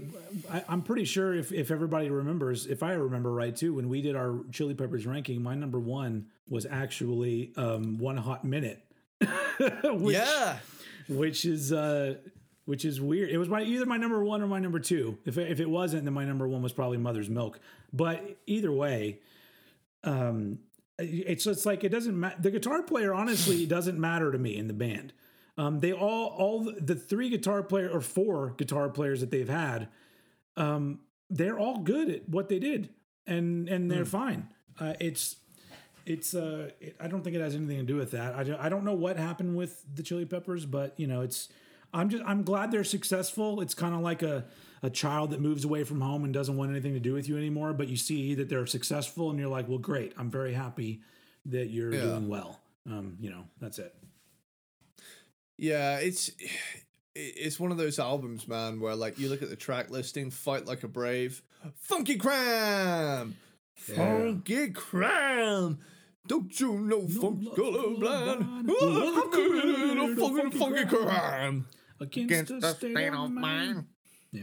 I fucking love that song. Me and my Why friends, do you backwoods. do what you do? I do what I want to do do. what I want to do. oh, great! It, Backwoods is probably m one of my favorite Chili Backwoods songs ever. Yeah. Like oh. Yeah, that's a. It's Skin- got a great groove to it. across the dance floor he is scoot skinny sweaty man in a green suit he down full blooded lunatic skinny sweaty man in a green suit skinny sweaty man in the green suit wow uh, uh, subterranean homesick blue oh wait no behind the sun man Did we I, I skip- love did you that song Did you skip? I'm. I'm, I'm so. Oh no, you didn't. I- Never mind. Never mind. Keep going. behind the sun's so good I want to party on your You did. pussy, You missed. baby. You missed my favorite on the album, which is me and my me and my me and my me and my me and my friends. Wow. Yeah, I like that one. Yeah. Uh, no Chump love sucker. No Chump love sucker. Like walking down, walking on down the road. Love trilogy, organic anti beatbox band. I mean, fuck. This is just twelve tracks of insanity that are incredible. Just Yeah. every every moment is packed with this frenetic vibe to it that's just unmatched. You know, and behind the sun is one of the most beautiful things ever. Yeah, And it's a I've just song. realized something. I've just realized something that I can't believe I forgot to do. Uh, so I've been making a playlist on my iPod on my, on my Uh-huh. phone called um, sitars, and I'm basically and I'm finding every song that I like with a sitar in it, and I'm making a sitar playlist because your boy wants to get a sitar, and I want to f- I want to find out how to play one of those fuckers. okay. You wanna, do you want to hear? You, I'm, I'm, are you, wanna- are you are you getting into Ravi Shankar and everything now? Uh, I'm sure it's on the horizon. Uh, okay, so do you want to hear my sitar playlist so far? Let's let's do it. I mean, we've we've had enough derailments to last, you know, for, for almost two hours. Let's just keep them rolling. okay, so I have "Wherever I May Roam" by Metallica. Okay. What the hell Was that I- actually a What- sitar though? It sounds like one. It's enough. Okay, it counts. Um, uh, what the hell have I by Alice in Chains? Loads of sitar on that. I love that song. Home by Dream Theater ha- has loads of sitar on it, and it's awesome. Um, Cats in the Cradle by Ugly Kid Joe. yeah. Uh, Pretty Tied Up, Guns N' Roses. Yeah. Four Degrees by Tool. Now, Four Degrees by Tool is technically, I mean, I suppose it would be a, a guitar with a sitar effect on it, but it sounded sounded close enough. And Yeah. Behind the Suns. So now my sitar playlist clocks in at 43 minutes Sweet. with just with just seven songs, which It's good. is and then go, rad. go go ahead and put in like "Within You, Without You" by the Beatles because that's just George and a sitar the whole fucking time. yeah, Anyway, I'll get I'll get there. um, we'll get to ranking. wood. We'll get to we get to ranking the Beatles someday. Yeah, Um, I'm sure it's it, it's down oh the yeah, line. it will it will happen. Um, anyway, so are you done with with with uh, It's, Chili gonna be, Peppers? it's just it's just gonna be me and you doing a Paul and John back and forth the entire time, isn't it? oh. Well, I, I don't, I don't know if that belongs at number five. hey Paul, let's get rid of Clarence and steal all his good ideas. anyway, that's for that's Eddie Murphy from an Eddie Murphy Oh. sketch from Saturday Night Live. Yeah. Um, anyway, not not 1987. There was no Beatles happening in 1987. Okay. Are you are you ready for my number four? yeah, give me your number four, dude. Um, this would probably be a lot of people's number one, but it's not my number one. But it's still very Holy important to me. shit! Uh, Damn. Guns N' Roses' "Appetite for Destruction."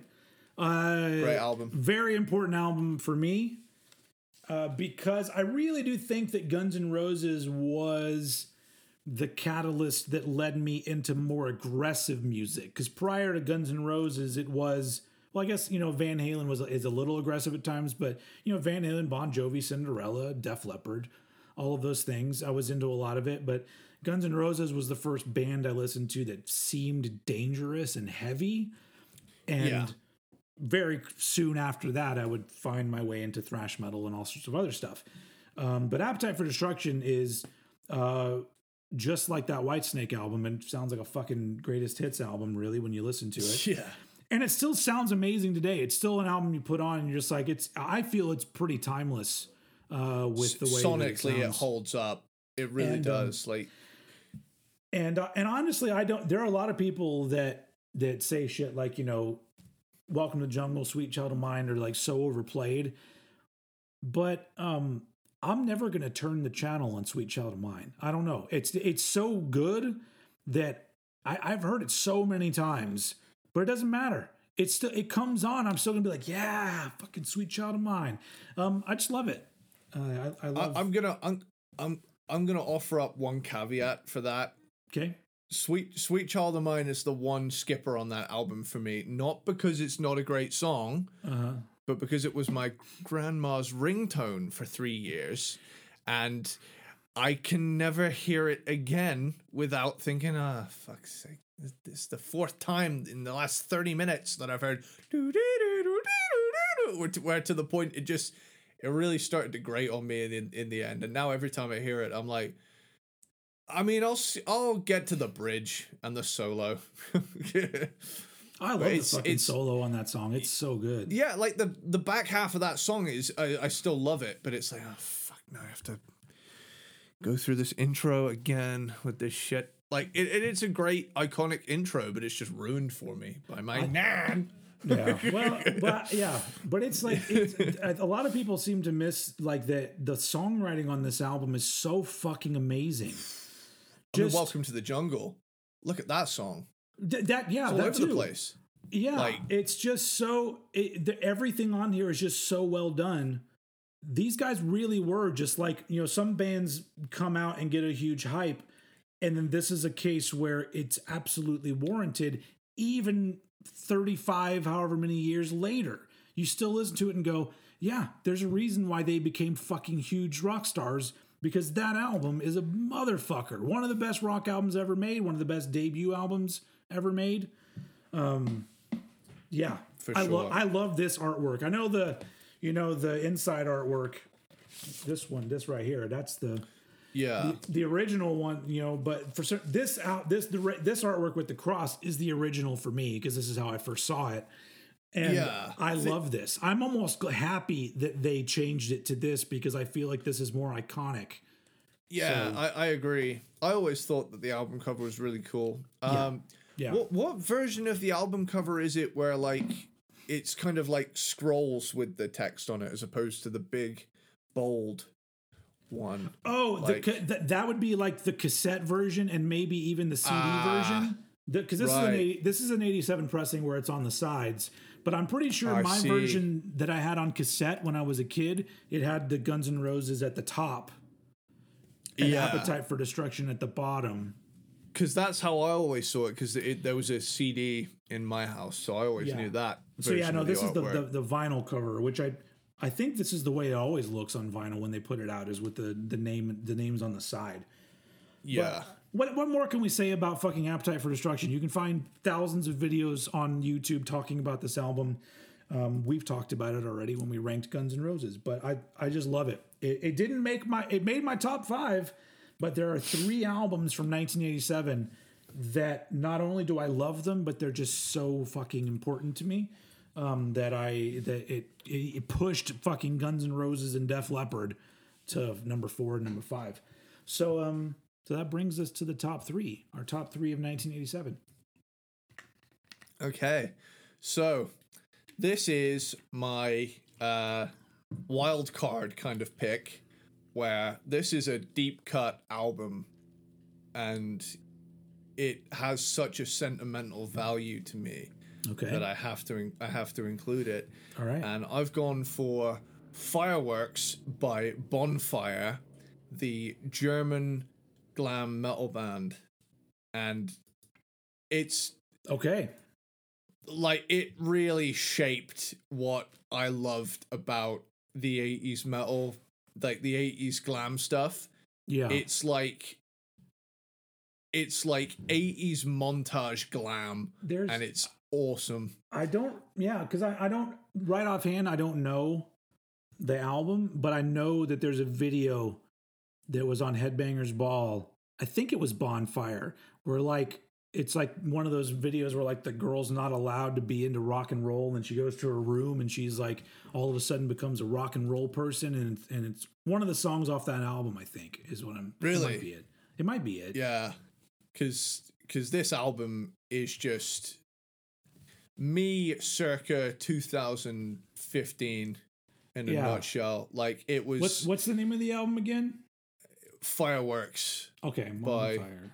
by Bonfire, and I mean, there were days when I when this album like my parents had gone off on a little like holiday and they walked into a record shop and tried to find the most me album they could find which was nice of them and they like took they took one look at like the rear cover or the insert and they were like yeah okay this this is coming home with us Yeah. And I, I I shit you not, dude. The I mean, there's so much good stuff here. It's like when I say it's like 80s montage glam, it's like ready for reaction, champion, uh fantasy. I mean, these are all like training montage levels of Yeah. killer. And like, yeah, it's cheesy and yeah, it's over the top, like major key choruses. But you know Yeah. what? It's it got me out. It gets you out of bed and ready to pump some fucking iron. Okay, so trying to no, find never that- mind. It's it's not it's not this band, but the video uh, I believe was for it was for Sweet Obsession. Ah, yeah, sweet obsession, can't get enough. So I it's not the it's not the band that I was thinking of, but I do remember that video um, Mm. being featured on Headbangers Ball. Well, I mean, I, I mean, I don't remember it. I wasn't watching it at the time, but on the ones I have, the episodes I have, um, I think it's on there a couple times. Yeah, this album is a thoroughly enjoyable listen, and uh, when you get around to listening to it, just imagine me ripped as fuck in place of Sylvester Stallone in Rocky Four doing all the training shit. Yeah, Like, like listen to Champion and try to come away from that not feeling pumped as fuck. I'll- uh, like yeah, that I'll- song rules. I'll have to go listen to Here I it. Li- stand on my feet again. listening to Don't you know that I'm a champion? Yeah. Like, there are some albums that listening to them th- kind of th- thinking about you it, it makes them more entertaining like i've got w- more into Really? out of out, out of this world by europe that's one No where where i just imagine you rocking out to songs on that and i go all right because I, I didn't like that album that much to begin with but now Yeah. i'm all like ah never mind it's fucking good it's fun that that album has the most buttery, smooth lead guitar tone of the 80s. I'm, Yeah. I'm putting my hands down and saying right out of the gate, Kee, Mar- Kee Marcello, Kee Marcello, whatever he's called, had a great guitar tone on that Spe- album. speaking of amazing guitar and an album that didn't make my top 10 well maybe i'll wait to see if you did, if it made yours because it wouldn't if it made it into the top two i wouldn't be surprised uh, and also would be surprised at the same time we'll talk about it when we get to the end Okay. Well, well, well, give give me give me like the first couple letters, and I'll be able to tell you if D- the band name starts with a w White Lion yeah didn't make it. But again, it's like it's it's a it's a eleven or twelve situation. Pride is a great fucking album. it was on my list too but didn't make my top 10 but that's one where the fucking guitar work on that album and the way the guitar Oh. sounds on the solos it's Vito some Bratta, of some of the yeah some of the greatest sound just like guitar that like it doesn't even Yeah. matter what the fucking song is like the the Yeah. solo will start and I'll go oh my god it just sounds so like he's a fucking robot or something. It just sounds so fucking perfect the way everything is played. Every little Yeah. bend and every little little flourish and all of that stuff. I'm just like man that dude was fucking incredible. He, i mean i'm sure he still is. I think he's still alive but you know. But yeah, that did not make He's- my top 10 That's a great fucking album. Hungry, hungry for your love. Yeah This that that's another one where like a lot of the songs could be like training montage tracks. But uh, yeah, Tell- that's my number three. tell me is one of my favorite songs of the 80s uh, by by white lion Tell me, baby, all through the night. My, you know Good old Mike, Mike Tramp, sexy fucker. okay. um, All right, so cool. Bonfire with fireworks as your number three. I'm going to go completely opposite with my number three. Um, Ignorance by Yes! Sacred Reich is my number three. Uh, Sacred Reich are one of my favorite bands, but just I something about this album because it's got it's almost like they were they were they sound like Sacred Reich because it's got Phil Rind on vocals, but there's so much of it where I'm like, they they so loved Slayer. They- Yeah, But it was almost like they were like, we're, we're like a political and social Slayer. We're not going to sing about you know the devil and stuff.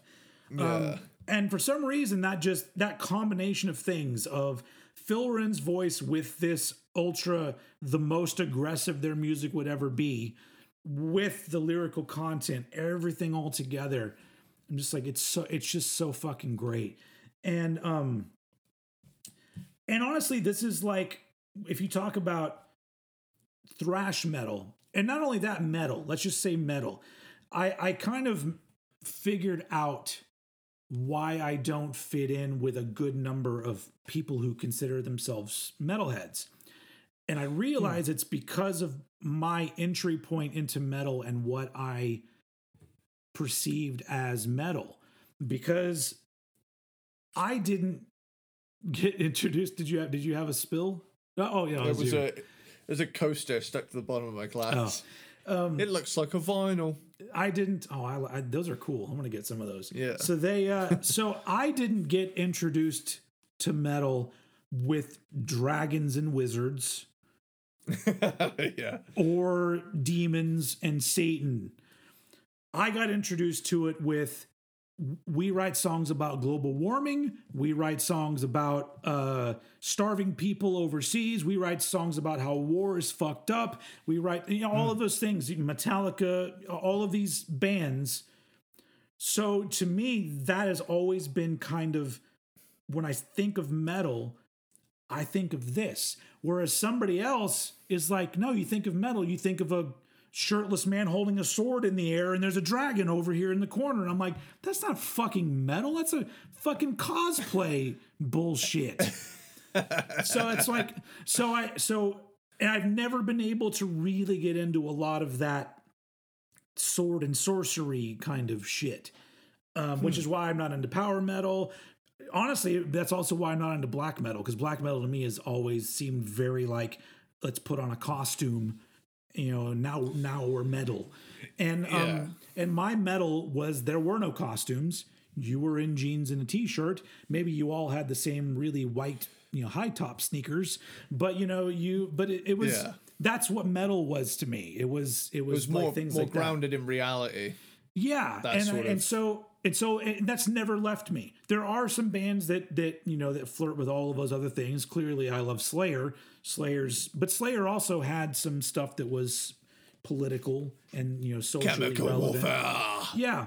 Um, but I think that I, I think I figured out that that's what it is. That's the disconnect with a lot of metal fans. Is like they're into this thing, and I think that that's it has to do with how you were exposed to it. So, so I albums like Ignorance are literally just right up my alley for what I believe is thrash metal and metal. Um, and um, so I love it. Like it's just to me the best al- almost almost the best thrash metal album of 1987 um, I mean, the the one I'm talking about. If anybody knows me at all, you're like, oh well, yeah, of course that album is in his top ten, probably two or one, who knows? But uh, my number three, Sacred Reich, Ignorance. It's fucking great. I fucking love Sacred Reich so much, and um, and I'm always going to point this out till the day I die. Um, a couple times ago, when I saw Sacred Reich, Phil Rind dedicated Death Squad to Old Head, and um, Yep. and it was and you heard two people in the crowd go woo everybody else is like old old what um but it was a very nice I moment I think he for said old bread. phil loves old bread um anyway yeah sacred reich ignorance is my number three Oh man, I saw them at Bloodstock and they fucking brought it. yeah Absolutely killer. yeah Absolutely still a killer stuff. band Yeah. Oh, and to the guy who uh, saw me at Bloodstock, hi. How you doing? Yeah. you got That was- recognized was- Yeah, I, I know, I know. I wish he, I wish they'd come and said hi. You know, I've I've been waiting to be recognized in Shit, public man. for my work. I, I went Yeah. to that big ass fucking Metallica show in a stadium and even wore a hat that said old head and nobody fucking recognized me. it's like it's like 13,000 subscribers, still pretty small potatoes. Hey, well, you know, you know, the real ones know. Who who knows? They might have all like knew who you were, but They were they, They- were too they- shy. yeah, they were too shy. They were too shy. Yeah. Too shy, shy. Yeah. oh, dude. Um, where are we at? We're at Top number two. two. Yeah. Top 2. Top two. My number two, 1987 album is Appetite for Destruction by Guns N' Roses. Noise. like over the years I, i've every time i go back to this album i'm just met with the same level of holy fuck this is good like just every single song is just killer Yep. and even if i can't listen to um sweet child of mine very uh, unless i'm listening to the album all in one go You should you should just Uh, just just listen to the uh, radio edit of it because it literally goes from the little intro right into the first verse. it's like it Oh, skips well. through like a whole bunch of shit. Oh, thank God. Uh, okay, so yeah, where, where are we at? So we've got, oh, wow, man, they were releasing, they were still releasing singles into 1989. That just shows how much demand there was for this album. You, Yeah. you don't really, you don't really get that anymore. Where like, you'll bring an album out. And then two years later, they drop another single from it. Shit, like, fucking uh, use your illusion. They were still dropping singles in 1993 from that album. Wow. It's wild. I mean, like, so, oh, wow, I didn't know this. The first single from the album was It's So Easy slash Mr. Brownstone. So that was the f- the first single from it, dropped June 15th, 1987. Uh, Interesting. and then welcome and then welcome to the jungle which see this is the problem with this album for me is that you know once welcome to the jungle is through i'm like well i mean it's my favorite song on the album and i'm like it, it just it's varying levels of that was so satisfying i don't know if i need the rest of the album right now I don't know what my favorite song is on this album. That's a really tough, tough one to think about. it, it's in in large part to it being in GTA San Andreas for me. Like Yeah. I, I that's one of those songs that's burned into my mind, but I never get sick of it. Like same goes for Hold the Line by Toto. Yeah, I Like, fucking I I love know- I, love Night Train. I love My Michelle. Oh yeah. God, it's there's a lot of great fucking songs on here. So, yeah. Well, let let's have a look through the track listing and like do like a mini grooved and removed where we're like, what is the weakest track here? It's think Out about you. Everything. it's think about Yeah. you. Think about you. okay. Uh, so It's still great. yeah. Still great, but my least favorite song. man, that side A reads like a fucking greatest hits. Like, Welcome to the Jungle, It's So Easy, Night Train, Out to Get Me actually might be That's a good one too.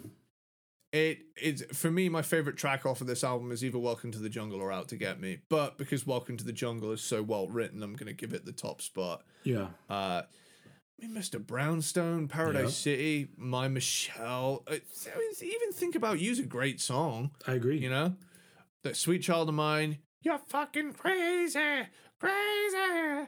Uh, anything goes and Rocket Queen. This is just 54 minutes of classic material. Maybe anything goes is the worst one on the album. I don't know. That might be it.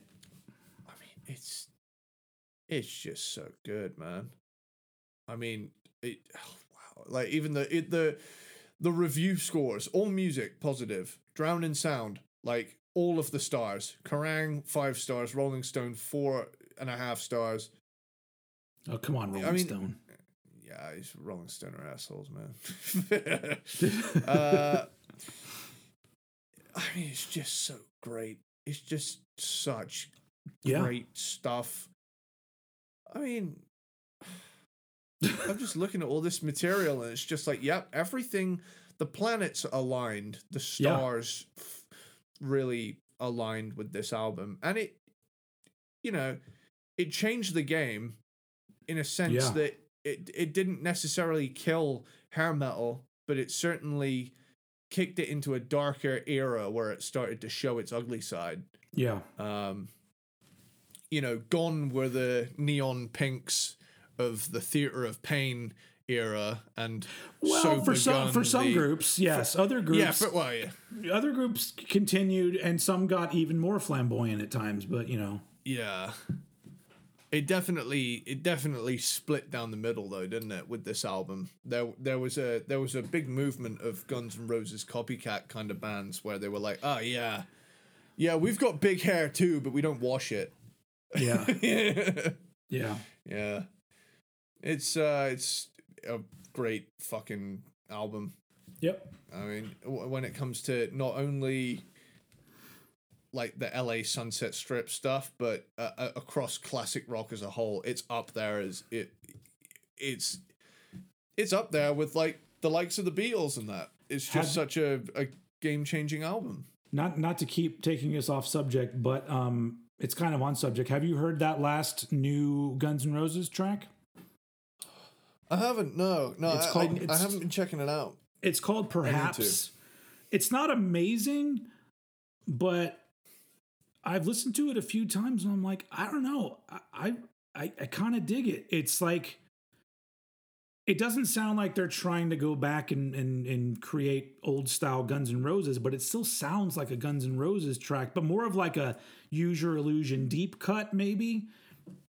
So can we move on to uh, our, to my top two? We've Absolutely. I think everybody gets it. Appetite for Destruction is amazing. Okay. But in my opinion, not as amazing as this little beauty right here. Yes. Introduce Yourself Yeah! by Faith No More. Um, fucking Chuck Mosley on vocals. Yes. I love this album so much. You know, there's there's certain albums that you you see them, and you just want to like hug them a little bit. Absolutely. lo- and and love- that's one of them. I know, I love it. I love Introduce Yourself. It's so good. Can I Um, just say that this is my number one? Oh shit! Yeah, awesome. Faith No More. Introduce yourself. Uh, that's yeah. That's a that's a killer number one right there. Um. I, so yeah. So I'm a I'm a Faith No More fan. Like full stop. I don't. There's no. I don't have to say there's one era that I love more than the other, because it's really tough for me. Because I was introduced to Faith No More through the Real Thing, and then I and Angel Dust is one of my favorite albums of all time. But at the same time, Introduce Yourself is I love it so much. It's really Yeah. like those three real thing introduce yourself um, uh, angel dust all of those you could put them right next to each other That's a trilogy right there. and angel dust is just slightly above honestly i think i would probably put introduce yourself above the real thing in personal opinion Wow. Um, okay. but i just because i love the combination of the the music they were making with chuck's like there's no nobody does nobody did the kind of shit he, he still who what the fuck was he even doing did he even know probably not Yeah. but um but i just love Yeah. it it's just so much fun and it's got that it's got that faith no more sound that they would Mm. continue in you know with the real thing for sure um but it's just got this it's like that chili peppers album where i'm just like nobody fucking sounded like faith no more and Yeah. and i and just the combination of like you know the sort of funky uh grooviness of it all with with uh, uh with Jim's guitar work on top of it giving a little bit of a metal edge at times and then you've got Chuck who just is literally the he's his own entity on the whole thing but I just love it um I just yeah I don't know it's it, it really is one of those albums that I, I it, it really bums me out when people shit on this era of Faith No More because I'm just like, but, but it's so good. Like, what are you hear? What am I hearing that's different from what you're hearing? Because it's sure he doesn't sing the way Mike Patton sings, but we have all that Mike Patton stuff. This is early stages. Well, I mean, Faith No More had already been going for a while at that point, but um, yeah. just it's just one of those really unique and very enjoyable albums. And so it had to go at number two for me. And it's your number one. It is my number one, and I adore this album. Like, mm-hmm. And it's it's one of those that I came to later because the Chuck Mosley stuff wasn't included in the album pack that I got of Faith No More. It Yeah. starts with it starts with the real thing. It then has Live at Brixton, um, Angel Dust, King for a Day, and then Ashes to Ashes. No, sorry, uh, album of the year. Sorry, Album of the that's year. the that's the album that has Ashes to Ashes on it. Sorry. which is They- probably they- my favorite song on the album. But yeah, yeah, yeah, and uh, like for me, this is where the Mosley era came into its own. Like Yeah. the the first the first album is really really good. I Yeah. would give, um, I would give We Care a Lot. Uh, a four out of five. This is a five because like we we care a lot is still very clearly we're doing our own thing, but it's very clear we like new wave and post punk, and they're still figuring it out. They've got the blackaticka mm. yeah, dag dag dag dag digga digga dag you know sort of stuff going on but it's it's where this is the album where it fattens out and it's like faster disco the opening thing of faster disco is Yeah. Bam every it's like the it explodes like the splat on the cover where it's like bam dum dum dum dum dum dum dum ding ding ding brr, Yeah. dee, doo, doo. and nobody I, I don't think there's anyone that can match the the sheer goofy awkward charisma of Chuck Mosley where Yeah. it's like it's like hey I don't know what I'm doing but I'm doing it you know yeah, and it's it's it's one of those beautiful things with with something that's just straight up art. Like th- this album is art. It, and it's it's it's uh you know i'm hyping this up you know it's, yeah. yeah uh, it's just it's so good man. Like all of these tracks faster disco Anne's song introduce yourself chinese arithmetic man like mm-hmm. was anyone getting a drum sound as good as chinese arithmetic in 1987 like i'm a Oh. am a huge i'm a huge fan of the 80s drum sound and i'm unapologetic for it i Yeah. love a big stadium ridiculous unrealistic snare as much as the next guy but if you're coming from a punchiness standpoint, Chinese arithmetic, man. Like, Is it? And, and honestly, when it comes to Mike Bordin as a drummer, I can't think of a drummer that does the sort of plaka plunka style beats any better than he does it. It's nah, like he is the guy. it sounds perfect when he does that shit. yeah. Um, I don't know. I, he's he's a great drummer. Podcast Croissant refers to that beat as the booger dagger. Um, and uh, I just thought I'd give them a little bit, little bit of love because I love their podcast. It's Yeah. great. Um, but I mean, the re-recorded "We Care a Lot." You got Death March, R and R, R and R fucking rules. Yeah. Yeah. The crab song. Yeah. Yeah. This is a sad, sad song. Do you know what sad is? Sad is like this.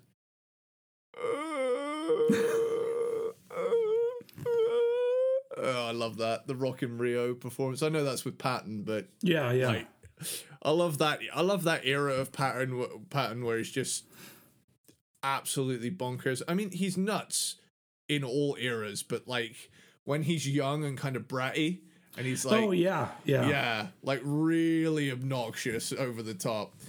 I love that. Um, I mean, Blood, Spirit. I love every one of these songs here. Yeah. Um, granted, it took me longer to get into because like I came at I came at Faith No More from a metal background, so Chuck's more punky delivery took a minute for me to kind of get. Yeah. But it, it wasn't. It didn't take me too long. I was Oh yeah, like, it, it was it was pretty jarring for me too because I I heard this album after I got really into the real thing, um, so it was because it was really weird. I'm like, well, the music sounds similar in a lot of ways, but then it's a totally different style of performance for a vocalist. So at first I was a little off put, but then I you know warmed up to it. yeah, it's a it's a great fucking album, uh, and it's an absolute classic in in my opinion. Uh, and frankly, that should be a fact. well, it, it's it's it would be the best album of '87 in my opinion if it wasn't for this one. Can I Um, guess? th- Can I guess? Aerosmith, Permanent Vacation. that didn't make my top 10 but i love permanent vacation i had to leave that one off Damn, that must Um, have hurt. it did hurt uh, but like it, but they i like these other ones more but i mean for people who know Oh me yeah, duh. Uh, among the living. yeah say it with me among the living Yeah. um, from anthrax some Don't know what happened w- there. some would say the best anthrax album and i wouldn't tell them they were wrong but i would say it's not my favorite anthrax album but it is my favorite album of 1987 Hmm. it's just a fucking thrash classic and it's them doing what they did so well at that point in their careers where it was just this fast fun energetic thrash metal with a vocalist that sounded different than a lot of the other thrash metal bands because you had Joey Yeah. who was a good singer. Um, I just love the combination of of everything that they did, and I, ever since I first, I mean, they were my first. Technically, I would say they were the first metal band I ever got into because I don't remember being into anything that would be classified as metal until I got State of Euphoria in the in early 1990 um or maybe it was late 89 even. Fuck i don't remember. But e- either way um they were it was the they became a band very much like metallica would be right afterwards where because of the music and their image and the like the them on the home videos that they put out they became a band that not only did I love their music, but I was like, oh, I just want to go fucking hang out with these guys. So it was almost like dudes that I wanted to be my best friends who also happened to make some of the best fucking music I'd ever heard in my entire life. And so that's pretty much been my relationship with Anthrax ever since, where I just fucking love everything about them. And, um, and Among the Living is just a stone cold classic of of 80s thrash. And um, yeah. I don't really know what I mean. It's I feel like I've talked about Among the Living a lot on my channel, and so I don't think I need to really go into it. It's a classic, or if you're, I don't know if it would be the right way to get into Anthrax. um, because I don't think the production is as good on as on on their next few albums, but it's got all sorts of classic songs. I mean, Yeah. you fucking Among the Living, Caught in a Mosh, I'm the Law. They're all fucking classics. um, and then you have Imitation of Life, which at the time was the fastest song I had ever fucking heard in my life when I heard this album. Yeah.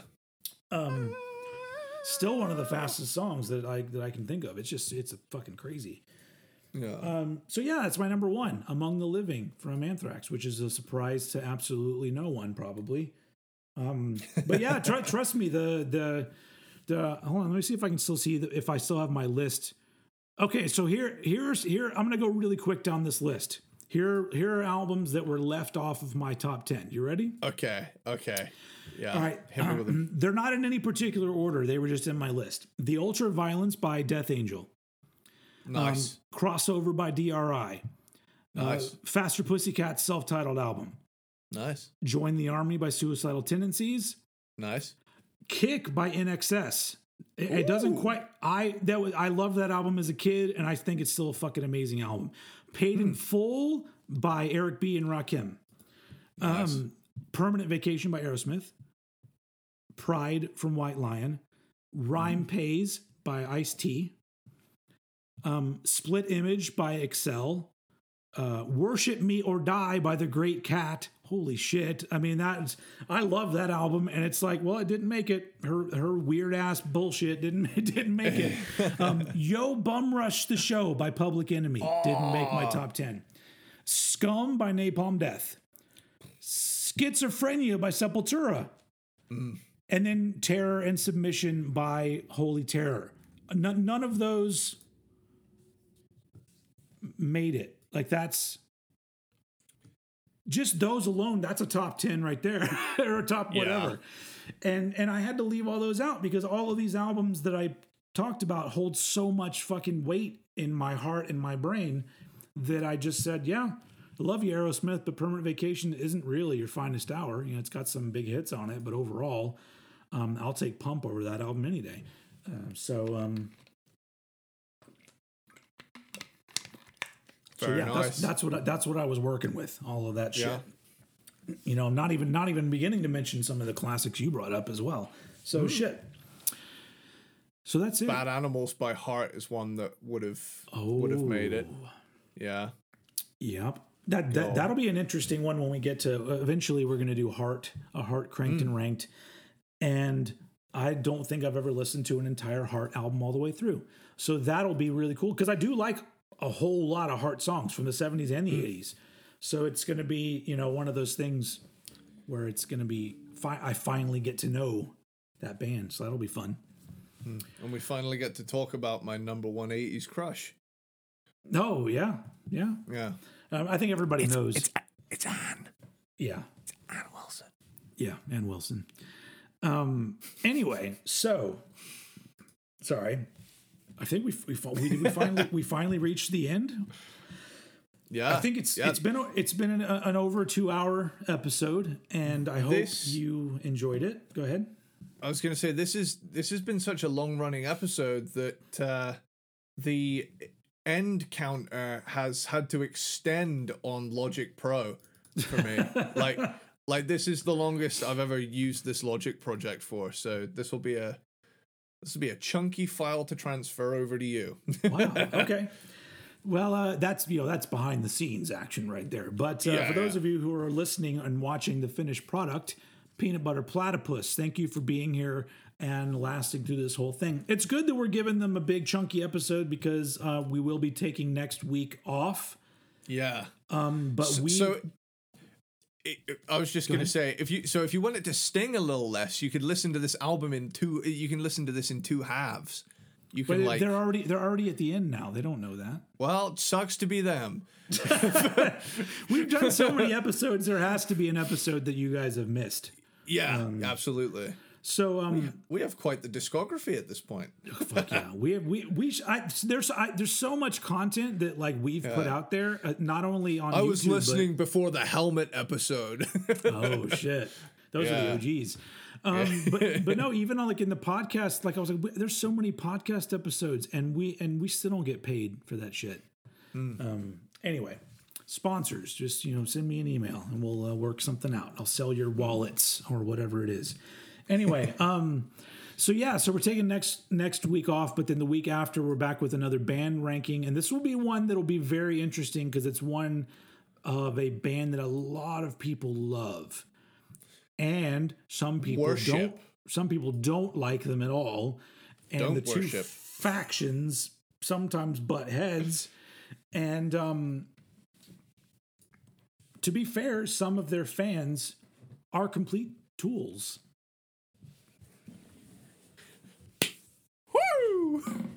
Good night, everybody.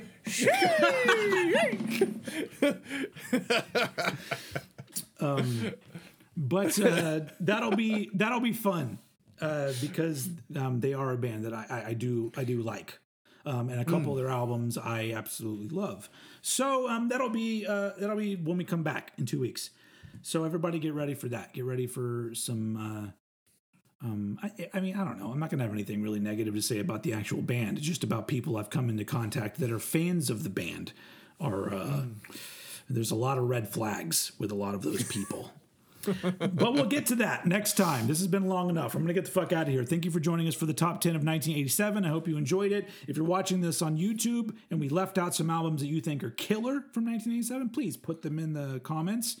Um, ongoing conversation. We love everything you guys um, send our way, except for the few haters, but mostly they just get deleted because I'm just annoyed by them and I don't want to have them taking up space in my world. So, um, that's it. That's the end of it. Thank you for listening. Uh, we'll see you next time. And as usual, I throw it over to Eddie Sparks to take us out. Dude, dude, Ah, I want to watch you spew. All right, bye, everyone.